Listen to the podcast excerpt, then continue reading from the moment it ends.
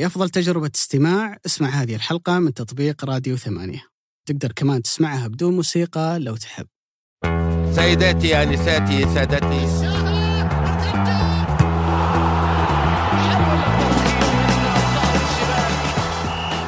أبو سعود شلون كانت جلسة أبو نورة؟ رهيبة والله. يعني أتوقع لو إني أنا اللي مختار الأغاني بنفسي ما طلعت. هالجمال لكن كانت ناقصها وجودك. يا حبيبي الله يسعدك. طيب الجلسة ولا الحفلة؟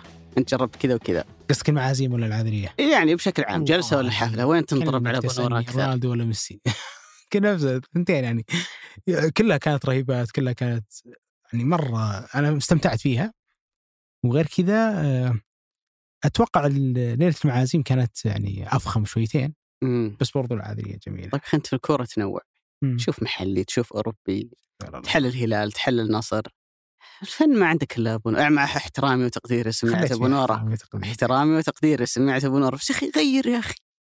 خلينا نشوفك في مباريات أخرى عفوا في حفلات أخرى يعني. سؤال هل ممكن تشجع غير ريال مدريد؟ لا تحرجني يا أبو سعود شفت نفس الانطباع يا أبو علي. لكن كيف كان معك هالأسبوع؟ أتوقع إنك شفت واحدة من أجمل مباريات الدوري. أكيد. كنت تتوقع إنها تكون كذا والله الاتحاد والأهلي شوف يعني عادة المباريات اللي بينهم غالبا ما تكون أصلا جماهيريه يعني تحفزك على ان المباراة تكون من أفضل ما يكون. أه وغالبا ما يكون فيها إثارة وأهداف كثيرة فأتوقع إنه okay أتوقع إن المباراة تكون حافلة لكن عاد مو بالدرجة يعني أحس إنه الأكشن اللي صار في المباراة يمكن أكثر مما أتوقع أي أحد. صحيح وشيء لا يوصف صراحة من واحدة من المباريات اللي تمنيتها صراحة تكون في الجوهرة. يعني تمنيت إنه هذا مع إنه جميل والله الملعب. إلى حد ما ولكن المشكلة إنه الجوهرة ما يقارن في أي ملعب من ملاعبنا. ما شاء الله مستوى مختلف. ولكن في عموم المباراة وبعد المباراة الاتحاد يوصل إلى نقطة 51 على مستوى بطولة الدوري. سقف عالي بعد خلينا نقول 12 جولة فيها تعادل واحد. آه بالضبط 12 جولة تعادل واحد و11 انتصار. منها 10 كانت متتاليات. أتوقع في هالمباراة مباراة الهلال عفوا الاتحاد والأهلي كل العوامل اللي تخلي بعض الآراء قبل المباراة تتوقع إنه هذه مباراة تعثر الاتحاد بحكم إنه الاتحاد مر بالكثير من الأشياء الصعبة اللي أصلا تعود عليها، يعني نتكلم مثلا حجازي أمس كان في المدرج، كورنادو برضو كان في المدرج، آه، إصابة كريم اللي جت قبل يومين أعتقد من نهاية الفترة الشتوية، والكثير من العوامل اللي كثرت قبل المباراة بليلة واحدة. يعني سواء إصابة زياد الصحفي، إصابة عمر هوساوي في ليلة المباراة لما أصيب عمر هوساوي تغير كل خط الدفاع في الاتحاد فصرت تشوف حمدان الشمراني يلعب center مع عبد الله الحافظ اللي هو ال center الرابع في الاتحاد. مدالله العليان ينتقل للظهير الأيسر. الظهير الأيمن اللي هو لعب وهو مصاب وهو الكابتن مهند شنقيط قدم مباراة جيدة جدا رغم إنه كان مصاب. الكثير من العوامل اللي صارت ممكن تطلع أي فريق عمود الانتصارات المتتالية. ورغم ذلك الاتحاد مع كوزمين كونترا بنفس العقلية بنفس القدرة على إدارة المنعطفات الصعبة في المباراة من هذه المنعطفات إنه يعود فريق مثل الأهلي يسجل فيك ثلاث أهداف متتاليه وهذا النوع من المباريات اللي ممكن يغفل عنك أو يغفل لاعب في لحظة ف ما ما من بعد تقدم إلى خلينا نقول انقلاب للنتيجه ومع ذلك الاتحاد كان يثق في نفسه كثير كان يوصل بشكل متكرر كثير. كيف شفت هذا النوع؟ من القدرة أن الاتحاد يتسامى على كل أنواع خلينا نقول العوامل اللي تعثر أي فريق بطل. ومتاكد أبو علي إنك مستوعب إنه بطولة الدوري بالتحديد إلا ما تمر عليك مباراة حتى لو ما كانت في عوامل لتعثر كنت تتعثر. لاعتبار إنه اللعيبة يستنزفون إنه نمط المباريات عليهم يكون متراكم. وعلى ذلك فقس لأن الاتحاد واحد من الأندية برضو اللي عانى إلى حد ما على مستوى دكة البدلاء ورغم ذلك الانتصارات في الاتحاد تتوالى. والله شوف أنا أعتقد إنه واحد من أهم أسباب آه، فوز الاتحاد بالدوري اللي لسه ما صار ولكن لو صار وهو أمر متوقع إن أرهق منافسيه نفسيا في عديد من المواقف اللي مرت في الفترة اللي راحت. أعتقد إنه هذه نقطة مؤثرة ممكن أبرز مثال على ذلك السيتي مع بيب جوارديولا طيلة سنوات اللي كان يحقق فيها الدوري مع مانشستر سيتي في أحيان كثيرة كان يضغط منافسيه نفسيا انتصارات المتتاليه فارق النقاط الكبير اللي يكون بينه وبين صاحب المركز الثاني يؤدي بعد ذلك إلى أنه يتسلل إلى نفوس وعقليات لاعبي الفرق المنافسة ان الدوري خلص فبالتالي تشعر إنه رتمهم ينزل شوي، قتاليتهم تنزل شوي، فبالتالي يؤدي إلى أنه نتائجهم أدائهم تتراجع يعني بسبب أنه تقدم المنافس ما هو بقاعد يتعثر أو يعطيك أمل إنه أنت ترجع مرة ثانية. وهذا ما يفعل الاتحاد طيلة المباريات الماضية، كلما شعرنا انه الظروف ستؤدي إلى أن الاتحاد يتعثر، الاتحاد ينجح مرة أخرى في إنه يفوز ويتغلب على مختلف الظروف اللي يواجهها. وهالظروف نقدر نقسمها إلى نوعين ظروف تسبق المباراة من غيابات من إصابات من بعض الأحيان حتى عملية إيقاف وظروف داخل المباراة نفسها. الفريق يتأخر في النتيجة يرجع مرة ثانية المباراة تكون صعبة يخطفها الاتحاد يعني بذكاء في في في مواقف معينة. تكلمنا عن الاتحاد كثيرا وقلنا واحدة من أهم مزاياه مع كوزمين كونتر أنا عنده القدرة على أنه يتعامل مع مختلف السيناريوهات اللي تكون في المباراة.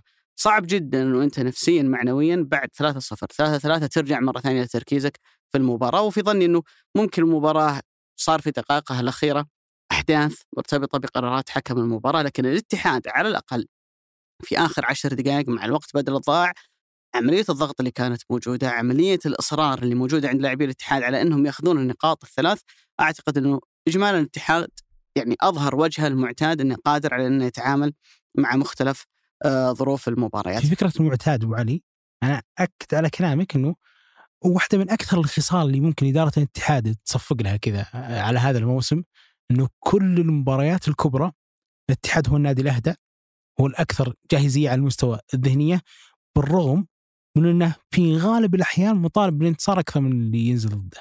يعني مباراة مثلا النصر في الدور الأول، مباراة النصر في الدور الثاني على كم إنه هذه المباراة هي اللي تعني للنصر ممكن إنه يحيي حظوظه في الدوري وإن كانت برضو تستمر في يد الاتحاد. أنا الاتحاد هو الأهدى. ما شفت من الاتحاد أي نوع من أنواع التصاريح قبل المباراة ما شفت أي ظهور خارج النص. ولما نزلوا في الملعب في ليلة كان فيها أما الجمهور يرجي ولا الجمهور ما يجي ومن هذا الكلام الاتحاد هو الأكثر ثقة من أي لاعب آخر لا يحمل شعار الاتحاد. في مباراة النصر دورين مباراة الأهلي دورين. وبقاله برضو مباراة الشباب قادمة أعتقد مباراة الهلال. هذا النوع من التحضير الذهني ما أوكي صح إنه شيء تراكمي ولكن الأكيد إنه فيه جزء كبير من العمل الإداري اللي يخلي هذه النوعية من العقلية الانتصارية ثابتة في الاتحاد. ممكن يعجز الكثير من في الدوري إنهم خلينا نقول يوصلون لمثل هذا الرتم من القدرة على حفظ النفس، على حفظ الإمكانيات، على تدارك المواقف الصعبة، ولكن أعتقد إدارة الاتحاد صراحة في ذلك ناجحة جدا جدا. 10 من 10 في إدارة وسعود تسبق المباراة. مجلس الإدارة، رئيس النادي، النائب، مدير الكرة، حتى مدرب الفريق، تهيئه اللاعبين نفسيا قبل المباراة. لكن أحيانا المباراة تفلت منك داخل المباراة، داخل ال 90 دقيقة زي اللي صار في مباراة الأمس، عودة الأهلي، في نهاية الأمر الرئيس ونائبه جالسين في المنصة فوق، لكن هنا يجي دور كونترا. تشعر إن كونترا على الرغم إنك تشوفه على الخط صحيح. يروح يمين يروح يسار ورجل كثير الانفعال لكن ما تشعر إن فريقه داخل الملعب فريق منفعل. في كثير من الأحيان كنا نلاحظ ان الاتحاد فريق عاقل هادئ صبور وهذه ميزة مهمة جدا عند الاتحاد في المباريات إنه تلاحظ إنه في الدقائق الأخيرة آخر ربع ساعة من المباراة في الغالب في الغالب الاتحاد لابد إنه يسجل صارت في المباراة السابقة أمام التعاون في كأس الملك صارت في هالمباراة. صارت في أكثر من موقف مباراة ابها على سبيل المثال إلين منتصف الشوط الثاني والاتحاد ما كان جيد لكنه أنهى المباراة بشكل أكثر ممتاز وهالموضوع تكرر عند الاتحاد ممكن أبرز أبرزها عودة الفريق 3 2 في مباراة الاتفاق اللي كانت مباراة مفصلية بالنسبة للاتحاد في منافسة الدوري. ففي ظني أتفق معك الاتحاد على الجانب الذهني على جانب التحضير فريق جدا ممتاز لكن خلينا نتكلم عن المباراة خلينا نتكلم عن كونترا أبو علي. وش شفت فيه في هالمباراة؟ شعرت المباراة طلعت من يده لما سجل المجحد الثالث؟ في شوف في لحظة ما أنا أعتقد أنه مهما كنت أنت مدرب بارع مهما كان عندك control على اللاعبين في لحظات معينة من المباراة المباراة تطلع من يدك. لأنه عودة الأهلي من 3-0 إلى 3-3 في ظني أنه الاتحاديين لاعبي الاتحاد في المباراة بلا شك أنهم تأثروا يعني نفسيا ومعنويا تشعر أنه الفريق اللي أمامك خلاص يعني زي ما يقولون بالعامية ركب المباراة. ورجع مرة ثانية وتحول من حالة الفريق الخاسر إلى حالة الفريق أنه الآن حتى وأنت متعادل غالبا الفريق اللي يعود يصبح هو أكثر ترشيحا آه، للفوز إنه يكسب المباراة بحكم إنه خلاص هو ماخذ الوضعية الهجومية حتى تغييراته كانت تخدم فكرة إنه يهاجم في المباراة فبالتالي في دقائق المباراة الأخيرة من الممكن وأنت تكون أقرب إلى إنك تنهي المباراة بإنك تسجل هدف رابع أو تنتهي المباراة على أقل تقدير بالتعادل لكن لاحظنا إنه الاتحاد لا أنهى المباراة أقوى من الأهلي. وقدر إنه في دقائقها الأخيرة يأخذ نتيجة المباراة. أنا أبغى أرجع إلى خيارات كونترا بداية المباراة، أنا بالنسبة لي يعني واحدة من الأسئلة كانت محيرة ليش الشنقيطي يمين؟ ليش مد الله عليان يسار؟ ليش مش العكس؟ لأنه الشنقيطي إذا انت تأخذها كمسيرة للاعبين بتلاقي إن مهند لعب على اليسار أكثر من مد الله، مع إن الاثنين يلعبون يمين ويسار، يعني مد الله في مواقف اضطر إنه يلعب يسار سواء مع التعاون أو مع تجربته السابقة مع الهلال، لكن في ظني إنه مهند أبرع منا على الجانب ال- الأيسر، لكن أعتقد إنه ممكن هو فكر فيها إنه عبد الرحمن غريب عنصر جدا مهم على الجانب الأيسر من الأهلي، فبالتالي المدافع الأقوى الأجهز الأكثر انسجاما تناغما عندي هو مهند، أيضا يلعب مدافع السنتر القريب منه عبد الله الحافظ هو العنصر الجديد في المنظومة الدفاعية. إذا ما كنت غلطان يمكن أول مباراة يبدأها بشكل أساسي مع. الاتحاد في الدوري هذا الموسم. فبالتالي حاول اني اوازن ما يكون عندي جهة يمنى فيها مد الله لاعب جديد جاء في فترة الانتقالات الشتوية. عبد الله الحافظ اللي أول مرة يلعب وعندي جهة يسار أقوى. يصادف ذلك إنه إدواردو معظم المباريات السابقة يميل ناحية اليسار عبد الرحمن غريب يسار وعندك اليوسكي اللي هو حل ومفتاح مهم جدا بالنسبة للأهلي. فبالتالي أشعر أن كونترا حاول يوازن الأمور لما اختار أن مهند يكون على اليمين ومد الله على اليسار. الملفت انه الاتحاد في معظم فترات المباراة اختار أنه ما يضغط ضغط عالي عكس اللي شفناه في مباراتي التعاون ذهاب عفوا الدوري والكأس اختار أنه يتراجع. في كثير من الأحيان كان يسمح للأهلي أن خط دفاعي يوصل إلى نص الملعب ولكن مجرد ما تقطع الكرة شوف عملية تحول رهيب جدا.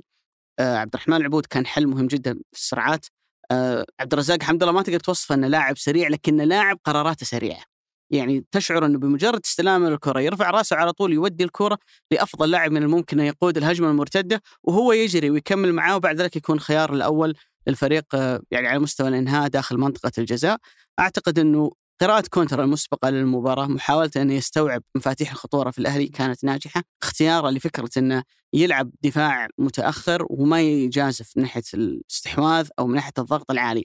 أيضا كانت منطقية قياسا بمشاكل عديدة عند الأهلي على مستوى المساحات اللي يتركها في الخلف لكن اللي صار بعد الثلاثة ثلاثة هذا موضوع ثاني. تماما. هنا المباراة ممكن نقول عمت فيها الفوضى وظهرت شخصية الاتحاد أكثر منها كانت كفاءة فنية من قبل كونترا أنا أميل أبو علي على نقطة شنقيطي ومهند أو عفوا مهند شنقيطي ومد الله العليان إلى كون إنه مهند أعتقد طوال فترات الفئات السنية كان ظهير أيمن وأعتقد مهند شنقيطي واحد من اللعيبة اللي من طلع سعود عبد الحميد والاتحاد يحاول يستثمر فيه إنه يكون اللاعب الأساسي في الظهير الأيمن. ال- الأزمة صراحة اللي تعامل معها كونترا هي إصابة حتى مهند، يعني مهند أمس لعب وهو متحامل على إصابته. إضافة لذلك مد الله بحكم انه كان لاعب محور في بداياته فلما يلعب على الظهير الأيسر والظهير الأيمن آه، ممكن إلى حد ما مد الله بحكم إنه واحد من اللعيبة صراحة الرائعين جدا ما بعد خط في نص خط نصف الملعب ويقدم أداء جيد على مستوى الفنيات على مستوى حتى الوصول هدفه قبل ما ينتقل للاتحاد اللي كان أمام الطائي أو حتى سلسلة آه، معدلات وصوله مع الهلال ومع التعاون. واحد من اللعيبة الجيدين جدا في الخصال الهجومية. ولا عنده مشكلة دائما إنه يلعب عكس قدمه. يعني هدفه الرائع هذا اللي كان قدام الطائي مع الهلال كان برضو لعب فيه ظهير ايسر لكن منطقي وميل إنه برضو هو بخلاف دراسته الجيدة للاتحاد إنه يستثمر في مهند شنقيطي يكون ظهير أيمن هو اللي يبنى عليه هذا المكان. آه، مشكلة مهند في وقت صعوده كان سعود موجود بطل إنه يروح في الظهير الأيسر.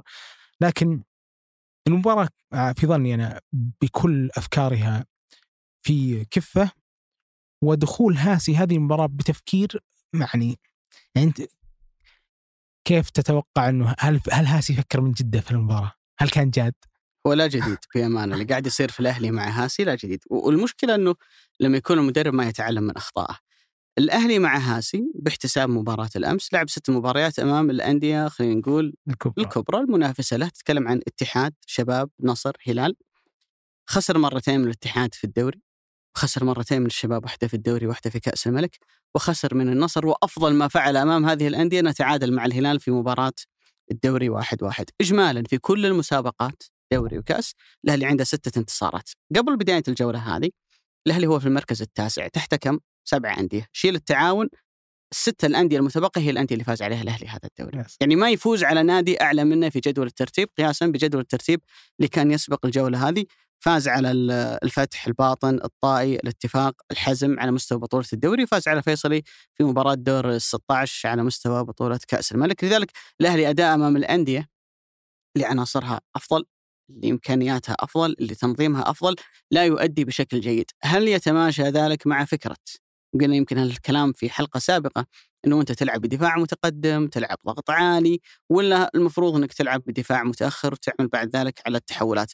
من شاهد المباراة في الأمس، من شاهد فكرة كونترا وفكرة هاسي سيشعر إنه هاسي هو المتصدر صحيح وهو المطالب بالفوز وهو الفريق اللي اداءه. ثابت ومستواه جيد والاتحاد هو اللي ماخذ الوضعية الثانية وهذا ليس ضعفا في الاتحاد انه اختار يلعب بهالاسلوب لكن هالأسلوب هو اللي بيوصلني للفوز الاتحاد عنده ضغط مباريات عنده غيابات عنده إصابات فبالتالي المدرب ينبغي أن يختار أفضل طريق وأقصر طريق يوصلني لخطف نتيجة المباراة هو مختار كونترا في المباراة بعكس هاسي اللي اختار إنه يفتح الملعب وبأمانة الملفت والعجيب ال... ننتقد هاسي كثيرا على مستوى التنظيم الدفاعي لكن قرارات الفردية للاعبين يعني ال- الهدف ال- الأول اللي سجله عبد الرزاق حمد الله إيش كان يسوي علي مجرشي؟ يعني تفاجأ إنه حمد الله على يمينه مع أن حمد الله دائما هذا المكان اللي يتمركز فيه يعني على يسار الدفاع لما تكون الكرة جاية من اليمين. فكان علي مجرشي ما عندك الا عبد الرزاق حمد الله العجيب إنه لما مرت الكرة لحمد الله مجرشي كان متفاجئ واستلم حمد الله الكرة بكل سهولة ويسر وركنها بعد ذلك في المرمى. في الهدف الثاني نفس الفكرة العرضية بتجي من اليسار معناته حمد الله حيتمركز على القائم من البعيد. عبد الباسط عندي تفاجئ إن حمد الله موجود وراه ودخل حمد الله من وراه وحط الكرة بكل آه، سهولة.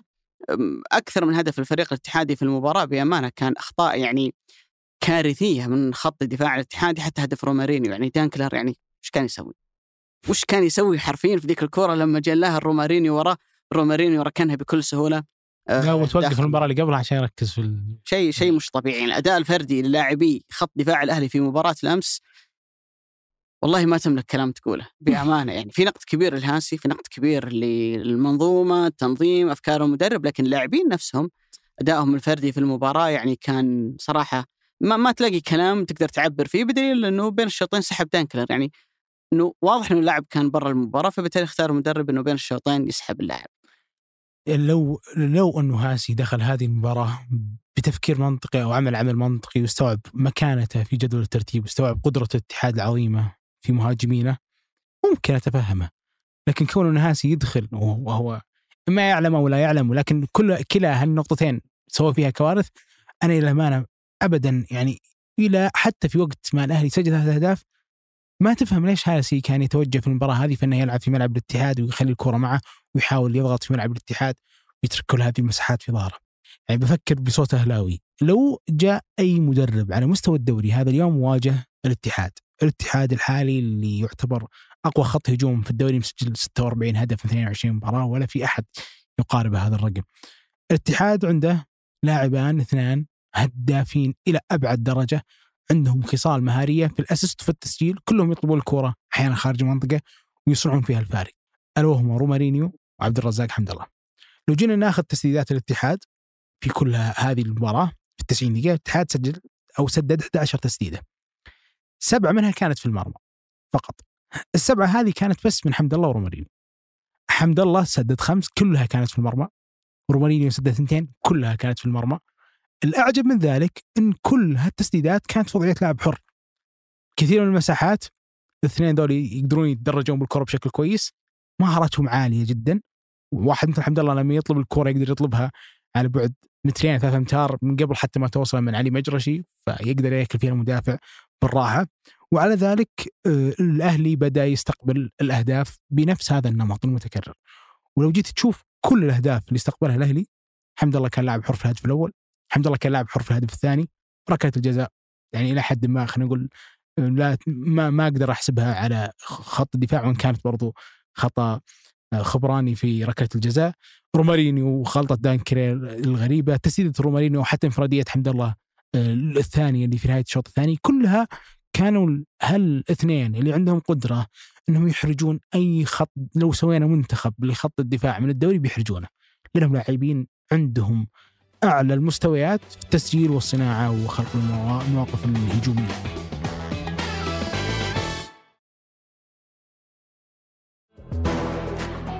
أحيانا تحاول يعني تفكر طيب ليش هاسي ما حافظ على مناطقه وإلى حد كبير حاول يضغط في ملعب الاتحاد الاتحاد ليش جالس يترك كل هذه المساحات في ظهره؟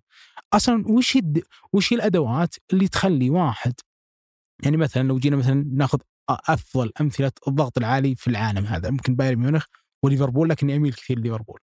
لما تجي وش تشوف وش عناصر الضغط العالي عند ليفربول سواء محمد صلاح وهندرسون وماني وفيرمينيو من شدة الضغط اللي يسوونه ممكن يسبون لك كتمة وانت خلف الشاشة شيء مرعب. تعبت وانت تناظر. إيه. ما بالك باللاعب اللي موجود في الملعب. حرفيا يعني كواحد يشجع مانشستر سيتي. إذا لعبنا ضد ليفربول تجيني تجيني كتمة.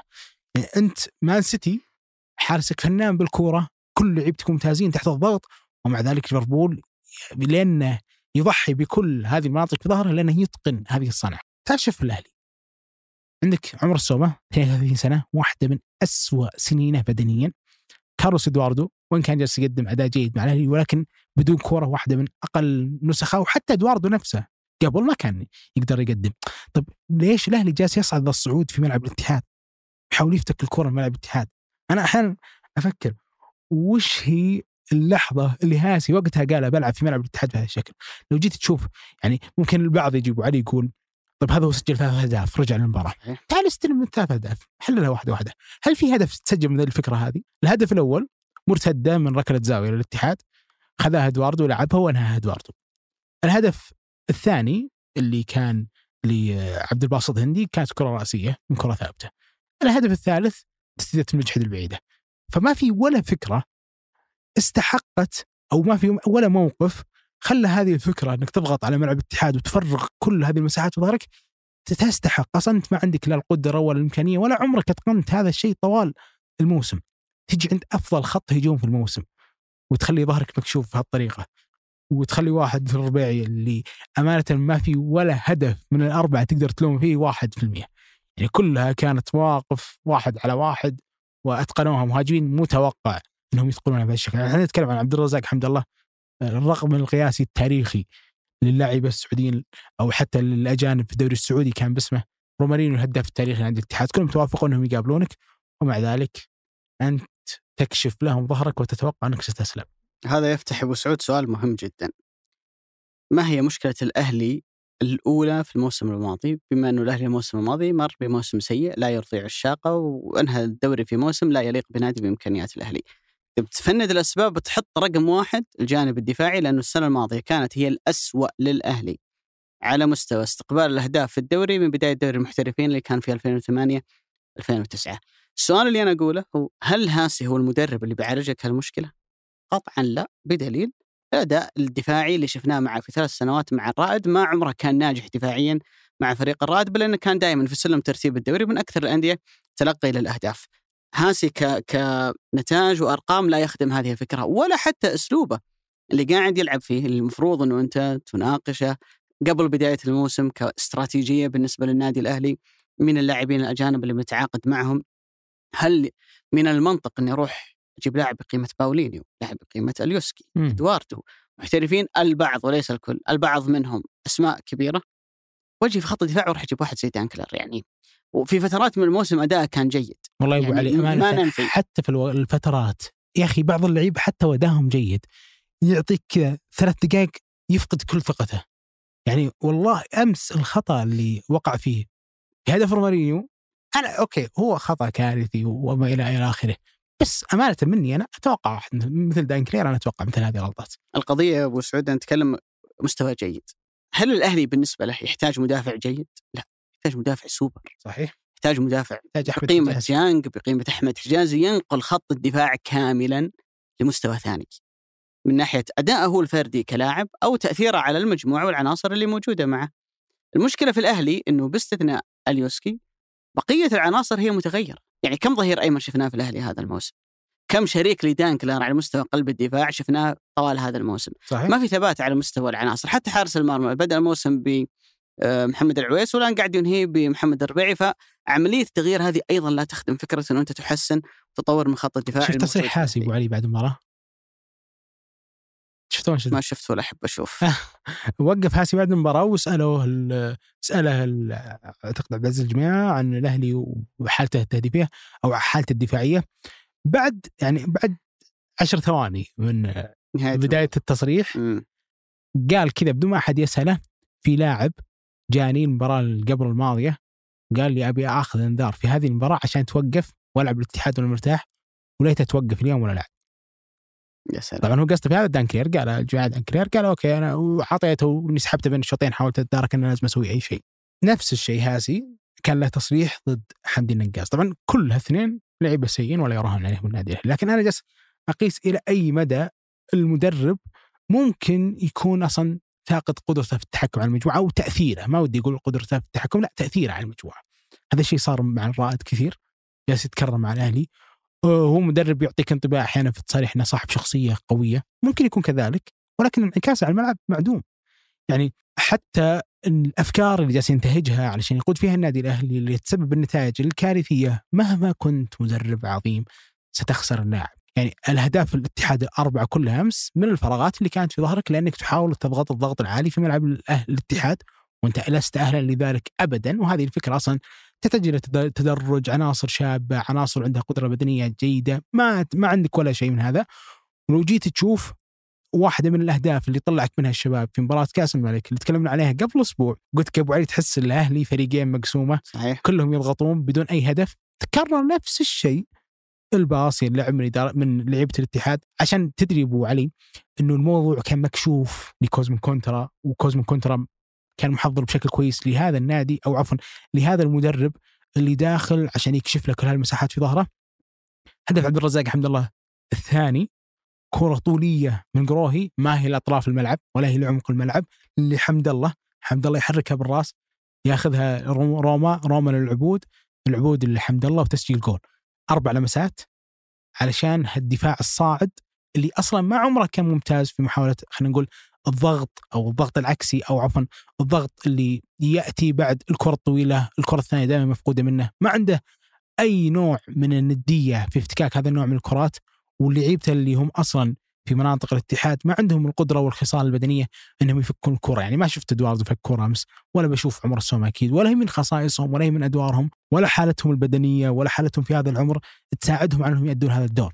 طيب اللي إذا كان كوزمن كونترا قاري بشكل كويس أو متعامل بهذا الموقف بشكل كويس، أنت وش دورك يا واحد الهاسي تشوف فريقك ينضرب من هذه المساحات واللي حتى في الوقت اللي أنت سجلت فيه ثلاث أهداف وكلها كانت خلينا نقول ما ودي أقول اجتهاد لاعبين بس ما فيها ولا هذا النوع من الأفكار اللي أنت طلبتها من لاعبينك ومع ذلك أصريت.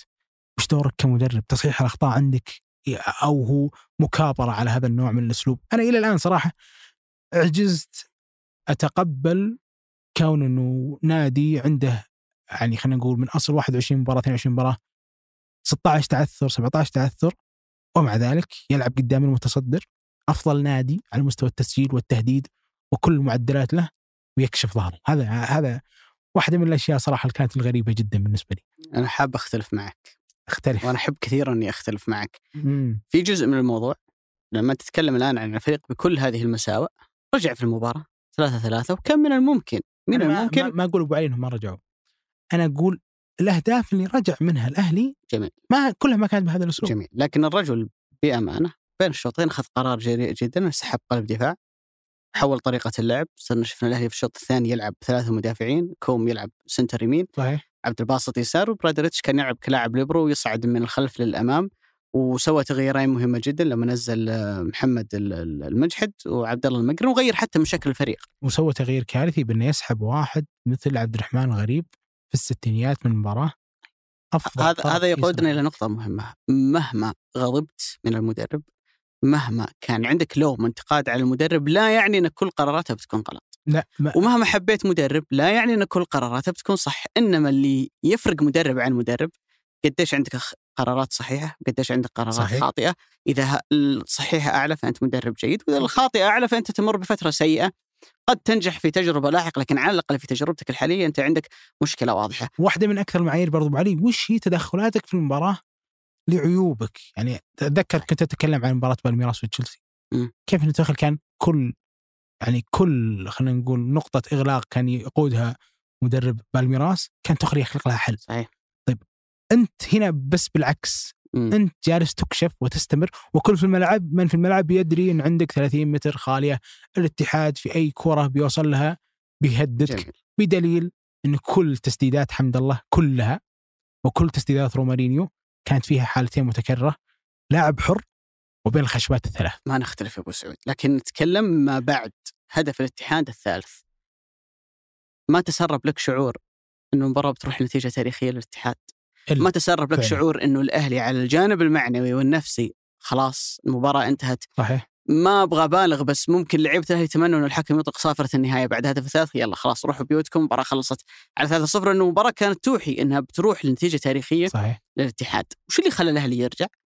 أكيد في جزء من الموضوع شخصية فريق في جزء من الموضوع رغبة لاعبين لكن أعتقد إنه هاسي كان له تدخلات. أنا متأكد إنه أي أهلاوي ما يبغاني يقول كلام كويس عن هاسي لكن للأمانة وللمنطق كان له تدخلات كويسة بين الشوطين. بعد 3-0 ترى كل شيء في المباراة كان ضد الأهلي. على الجانب المعنوي والنفسي هذا تكلمنا عنه. الاتحاد آخر مرة استقبل فيها ثلاثة أهداف في مباراة واحدة في الدوري عارف متى؟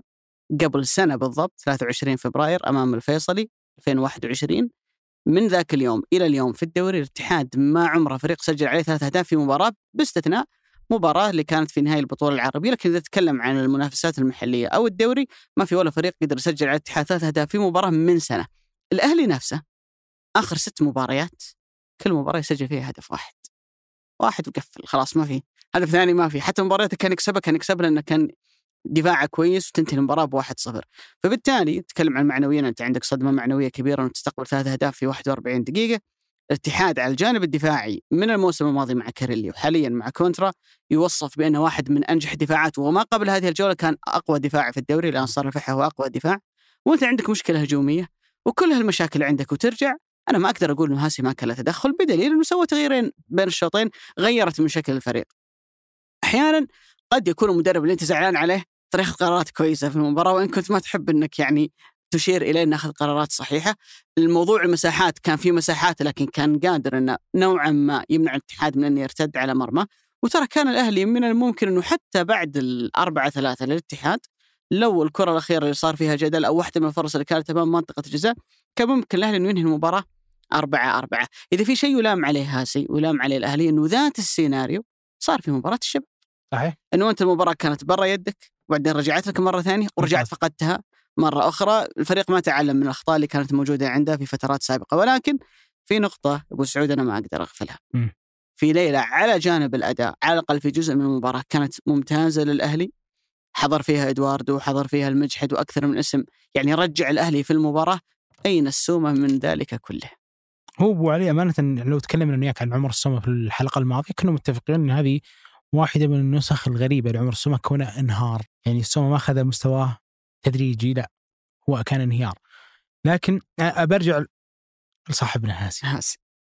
أنا ما ما ماني ناقم عليه لأنه أصلا ما يعني ما قدم أي شيء يخليك تتوقع لهذا ولا أزعل من إنه هاسي يعني ما. ما يفوز على الاتحاد، الاتحاد ما في حد في الدوري أصلا. لو تستثنيت شاب في الجو الدور الأول والفيحة في أول مباراة اللي كانت مباراة فيها كثير من الغيابات ويعني آه، كل أو أغلب الخصال الهجومية جالس تشوفها في الاتحاد اليوم أو حتى كاسماء ما تشوفها في ذيك التشكيلة. لو استثنيت هذه ما حد يقدر يفوز على الاتحاد. لكن أنا ولا أطالبه على فكرة يفوز على الاتحاد ولا أتمنى منه يفوز على الاتحاد. بس أنا جالس أناقش وش هي الأفكار اللي أنت دخلت بها قدام نادي مثل الاتحاد وليش تصر عليها مع إنها تثبت فشلها الذريع مع استمرارها يعني هدف كارلوس جونيور في مباراة الشباب. أنت حاولت تضغط في ملعب الشباب الشباب هذا نفسه في مباراة الهلال ما كان يقدر يتدرج بالرغم من خط وسطه ممتاز وما ما ودي يوسف الشباب ولكن على حد كبير طوال هالمباريات العشر اللي قبل أو ال 14 مباراة اللي ما خسر منها الشباب أي مباراة وكانت أغلبها انتصارات قبل مباراة الهلال على مستوى آه الأخيرة اللي انتهت خمسة للهلال. الشباب كان من نوعية الأندية اللي يضرب في خط وسطه بالتنوع سواء حسين القحطاني أو حتى باولينيو أو حتى بنيجا، كل هذه الأسماء عندها قدرة ممتازة في إنها تطلع الكره وعندها ظهيرين رائعين اللي هم فواز فواز الصقور بالإضافة إلى متعب الحربي على الأقل لو في نقطة الإضافة الانتاجيه ممكن تتطور وأحيانا تكون أقل وما إلى آخره. ولكن لما تجي تطبق هذا الأسلوب قدام الشباب والشباب يوصل مرماك ويسجل ثم يوصل ويهدد وتجي قدام الاتحاد اللي يعتبر عند اليوم محورين سواء فيليبي ولا حتى هنريكي قدرتهم رائعة جدا في ضرب أي خط بيصعد. عندك واحد من العبود عرضياته ما شاء الله لا قوة إلا بالله جدا ممتازة. وأمس من الأشياء اللي عجبتني في العبود إنه راح للطرف الأيسر ورغم ذلك قدر إنه يوقف الكره بشكل كويس ويعرضها لحمد الله اللي من يطلب الكره لازم تعطيه إياه. ومع ذلك استمر هاسي من بداية المباراة حتى نهايتها بنفس الفكرة. أنا بصعد في ملعب الاتحاد ليش أنا اصعد في ملعب الاتحاد؟ لأني أحاول أفتك الكرة من هنا وبعد ذلك أسجل. طيب شوف كل اللعيبه الهدافين اللي عندك سواء كارلوس إدواردو ولا عمر السومه مع إنه عمر هذا الموسم ما هو لاعب هداف هل هم في مرة من المرات سبق لهم سجلوا هذا الموسم بهذا الأسلوب؟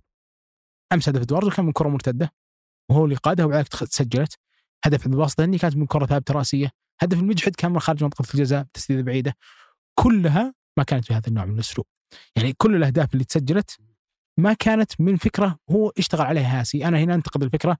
ما أنتقد خلينا نقول لا تبديله الشجاع ما اللي كان طلع فيه ما دانكن نختلف على الفكرة. علشان كذا أنا أقول علي أنت لما تشوف هذا النوع من المشكلة أنت واحد من اثنين.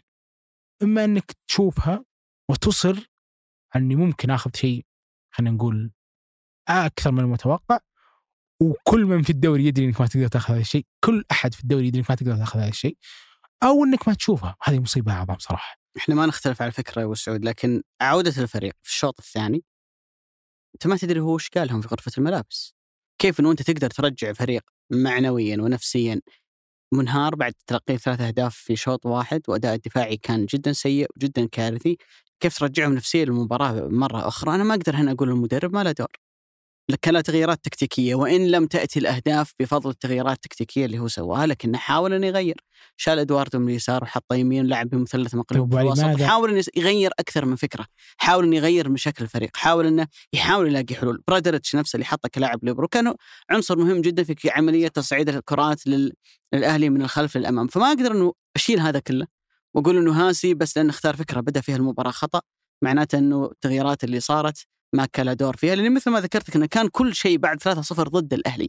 كل شيء كان يشير إلى أن المباراة بتروح لنتيجة كارثية لكن الفريق رجع. جزء كبير من موضوع شخصية فريق رغبة لاعبين هذه ما نختلف. لكن أيضا المدرب في ظني كان له دور. ترى مهما زعلت من المدرب ومهما المدرب ما كان عاجبك مستحيل إن قراراتك كلها تكون غلط. لا أنا بقول بيكون قرارات أنا صحيحة. أسأل سؤال عريض ابو علي عندك رومارينيو أفضل لاعب في الدوري في ظني وصراحه واحد من أعظم اللعيبة الأجانب اللي ممكن تفرح إن الاتحاد ياخذ الدوري لأن هذا اللاعب يستحق. عندك عبد الرزاق حمد الله. واحد ضرب كل أرقام تاريخ الدوري السعودي في قبل موسمين عرض الحائط وكسرها ولما عاد اليوم انت شايف الفورم اللي جالس يتصاعد فيها.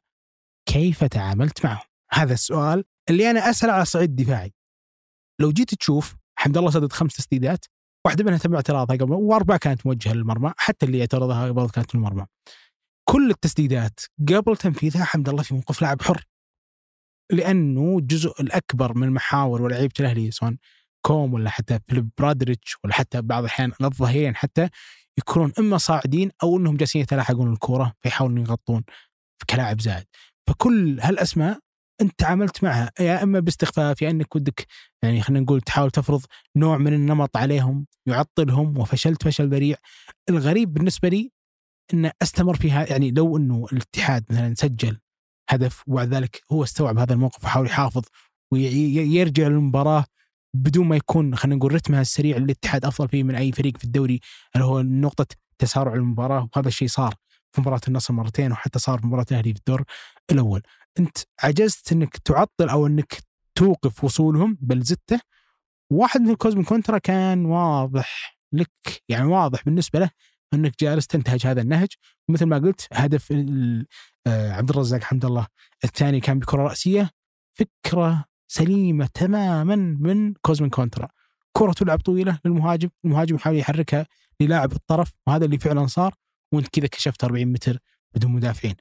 فواحد مثل هاسي لما يشوف هنا قبل حتى ما يبدل أي تبديل آه، يا أخي تراجع. غط هذه المساحات اللي في ظهرك. أنت ما أنت في قيمة إنك تأخذ من الاتحاد كور في ملعبه وتكسبه بهذه الطريقة. وحتى لما رجعت في مباراة الشباب قبل ما تنقلب عليك ما عمرك اديتها يعني أغلبها كانت على نقاط التحولات. ف واحدة من أكثر الأشياء اللي صراحة تستغربها إنه أصر على هذه النقطة حتى لما سجل الثلاثه وحمد الله انفرد انفراديتين. كلها كانت ياخذها من 30 متر خاليه ويجري بها لين يوصل إلى خط الستة. واحدة منها شالها عبد الباسط من المرمى واحدة منها اللي سقط فيها حمد الله على خط الستة. ومع ذلك هاسي كلها كان فيها في موقف متفرج. أنا هذا اللي هذا اللي أتعجبه وأحاول أفهم بس عجزت صراحة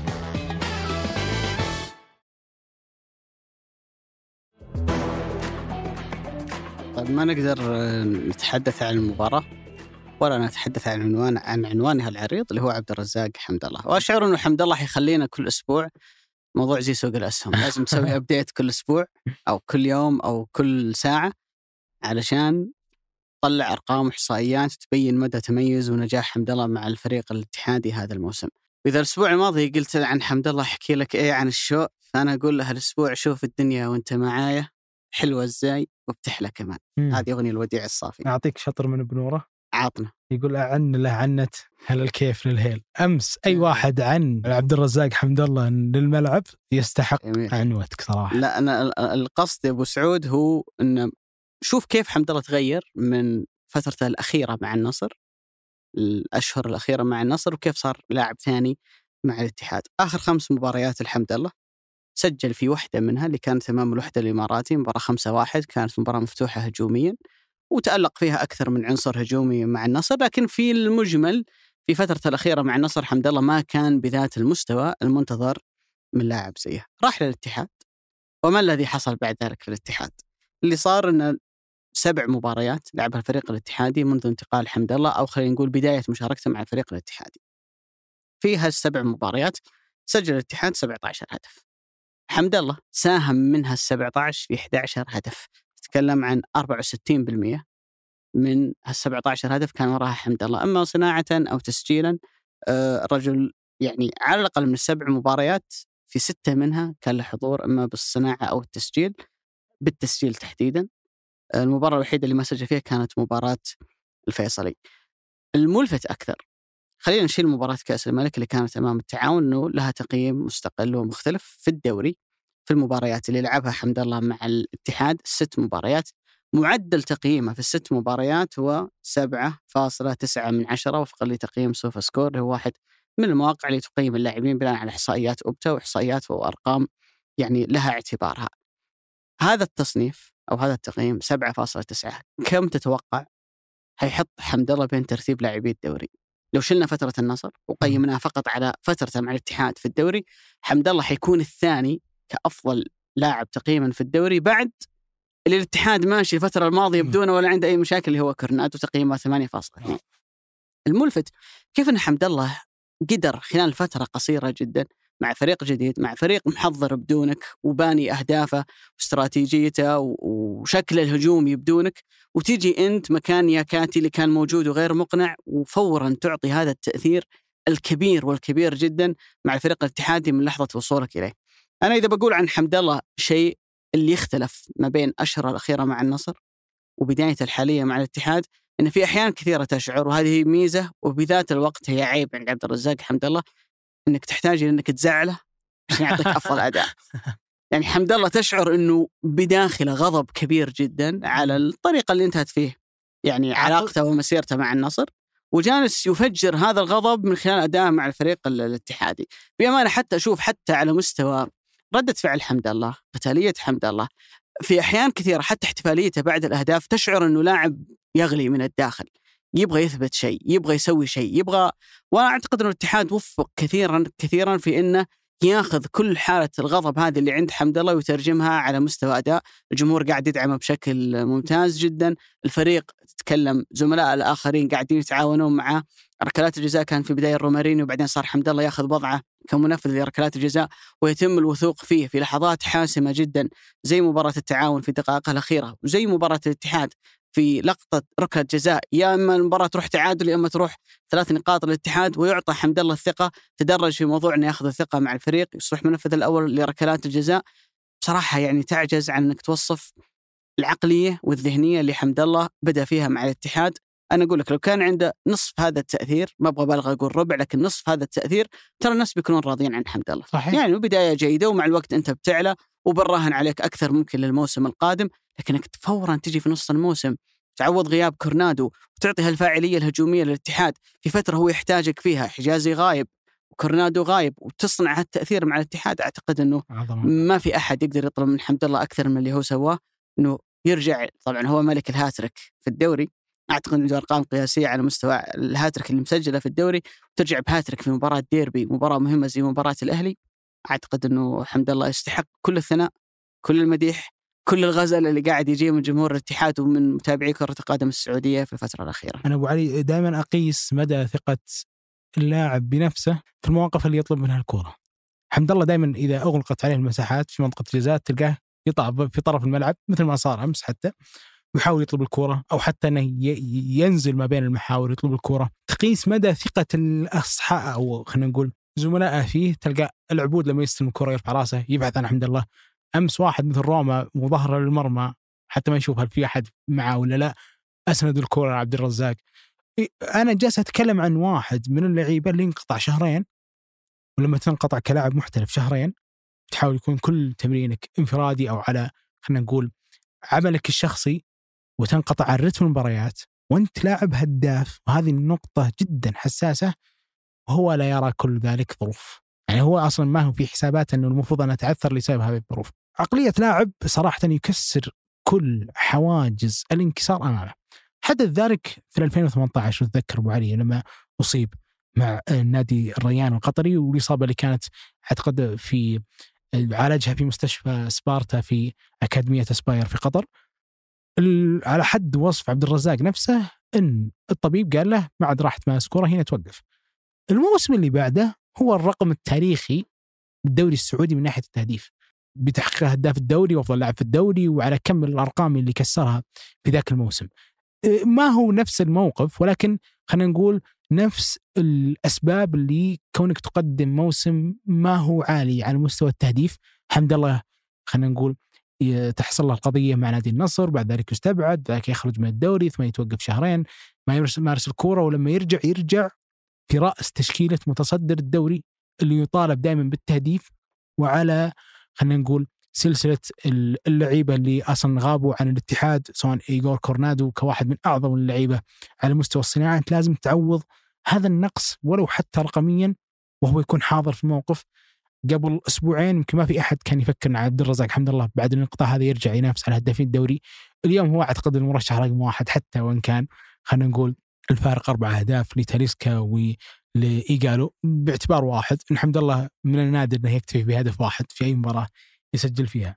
أمانة واحد من أعظم المهاجمين اللي تقول الحمد لله إنه مع, مع إنه عمري توافق إنه خلينا نقول ألحق على الجزء الأخير منه ولكن الحمد لله إني شفت واحد من هالنوعية من المهاجمين وعاصرته في مدى مسيرته في الدوري السعودي، ليش؟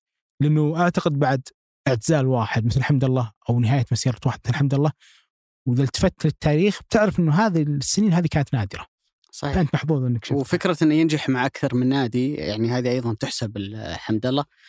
وأنا أعتقد إنه الاتحاد يمكن قلنا هالكلام موفق في صفقة بتكون مهمة جدا للاتحاد على مدى سنوات قادمة.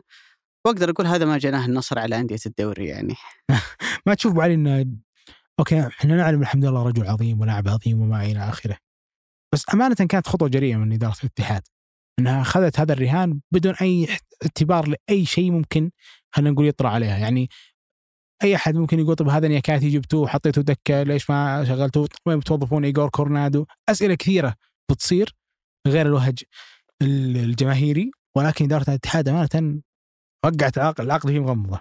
والله يا أبو سعود أنا أعتقد لو أنا كنت رئيس أي نادي في الدوري حمد الله متاح عندي حوقع معاه. يعني ح- حمد الله لاعب ما تقدر تقول له لا. طيب اطلاقا. السؤال أبو علي. أمس توافقت مباراتين في وقت واحد. أنت المفروض اليوم انك تحللها لنا. جميل. النصر وأبها والهلال. وطبعا السؤال بيكون اربح علي أدري بس خليني اذب عليك.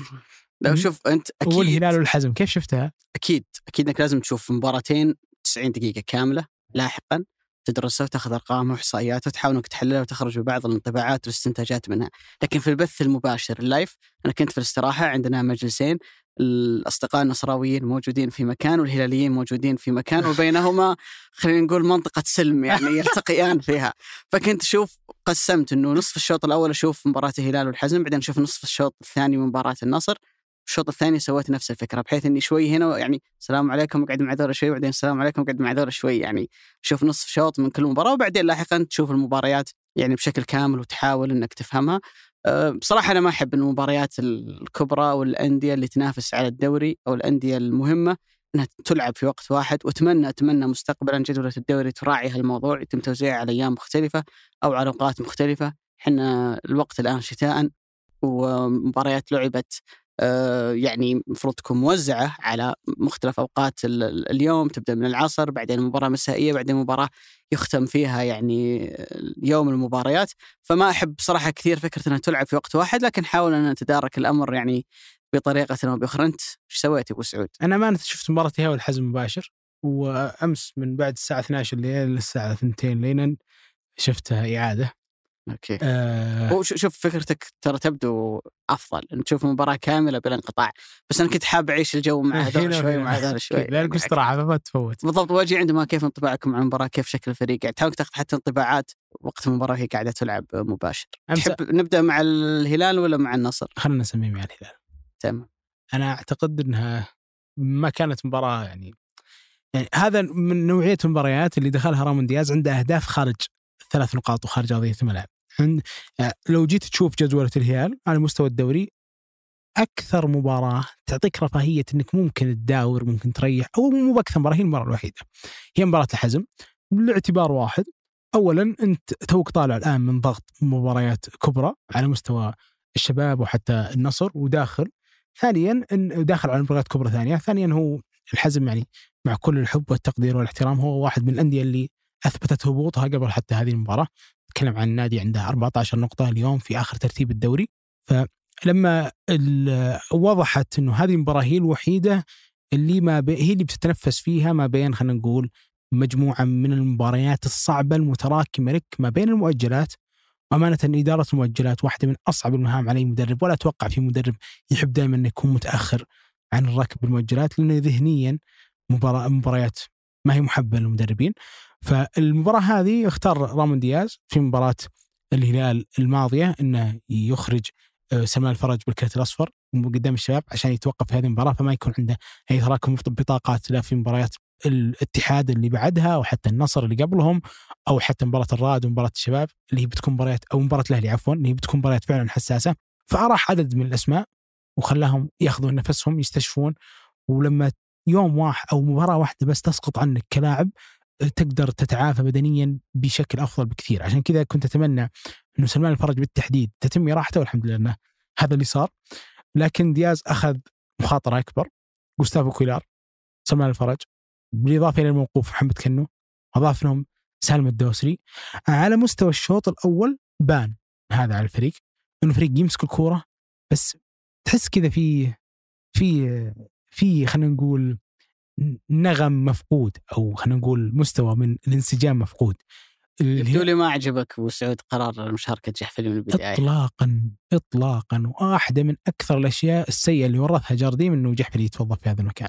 طبعا أنا ما ألوم محمد الأمانة لما أتكلم ذا الكلام في ناس كثير يقولون أوه أصلا ليش جالس في النادي؟ ذا الكلام. ومستوى محمد سيء أدري وحتى كمستوى في ال center متراجع لكن في هذه المنطقة بالتحديد أنا ما ألومه. لأنه الم... ال...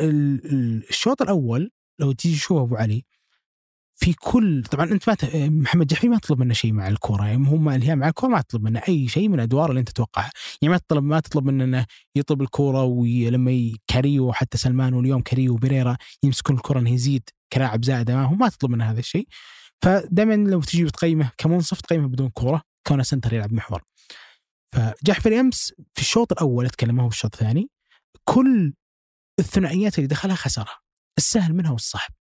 كل الكرة المرتدة اللي حاول يوقفها طلع منها في ظرف ثانية أو جزء ثانية يعني أمس تكررت من حتى أولا جون ولا حتى أعتقد نسيت اسمه اللي هو اللاعب المهاجم الثاني كل الكرات اللي كانوا يطلبونها في طرف الملعب جحفلي ما كان يناكفون فانكشف مرمى الهلال من هذا الجانب خصوصا في الوقت اللي واحد مثل رامون دياز دائما يصعد الأظهرة ويطلبهم إنهم يوسعون أطراف الملعب علشان تكون ثلاثية الهجوم عندها ولو جزء من الحرية والمساحة.